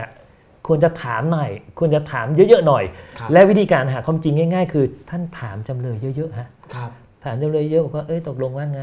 ครับ คุณทำจริงหรือเปล่า ท่านถามเนี่ยผมว่าแนวโน้มจำเลยที่เขาจะพูดจริงกับศาลเนี่ยจะมีเยอะ มอืม จำเลยกลัวศาลอยู่แล้วฮะทุกคนกลัวศาลอยู่แล้วถ้าท่านซักเขาเยอะๆหน่อยอะ ครับ ก็น่าจะเป็นทางแก้ปัญหาที่ดีในการลงโทษคนผิดตัว การลงโทษคนที่ผิดตัวที่รับจ้างมาสารภาพเนี่ยนะฮะผมว่าไม่เกิดผลดีนะฮะหนึ่งเราลงโทษแพ้ ครับ สองคนทำผิดจริงลอยนวลนะครับ บางทีซึ่งจริง ๆ ก็ถามจำเลยให้มากขึ้นหน่อยแม้คดีจะเยอะก็ยังอาจจะไม่ได้ยากเกินไป อืมก็ ครับ คุยเขาเยอะๆ ใช้สมาธิมากขึ้นหน่อยนะครับถามไปถามมาเขาอาจจะพูดอะไรมาก็ได้ ถ้าท่านรู้ว่าการไฟว่าเฮ้ยรับจ้างมาสารภาพ ท่านก็กลับไปสืบพยานใหม่ ครับผม เออไปสู้ใหม่แล้วกัน ครับผมโอเคครับ ซึ่งข้อเสนอของอาจารย์ปกป้อง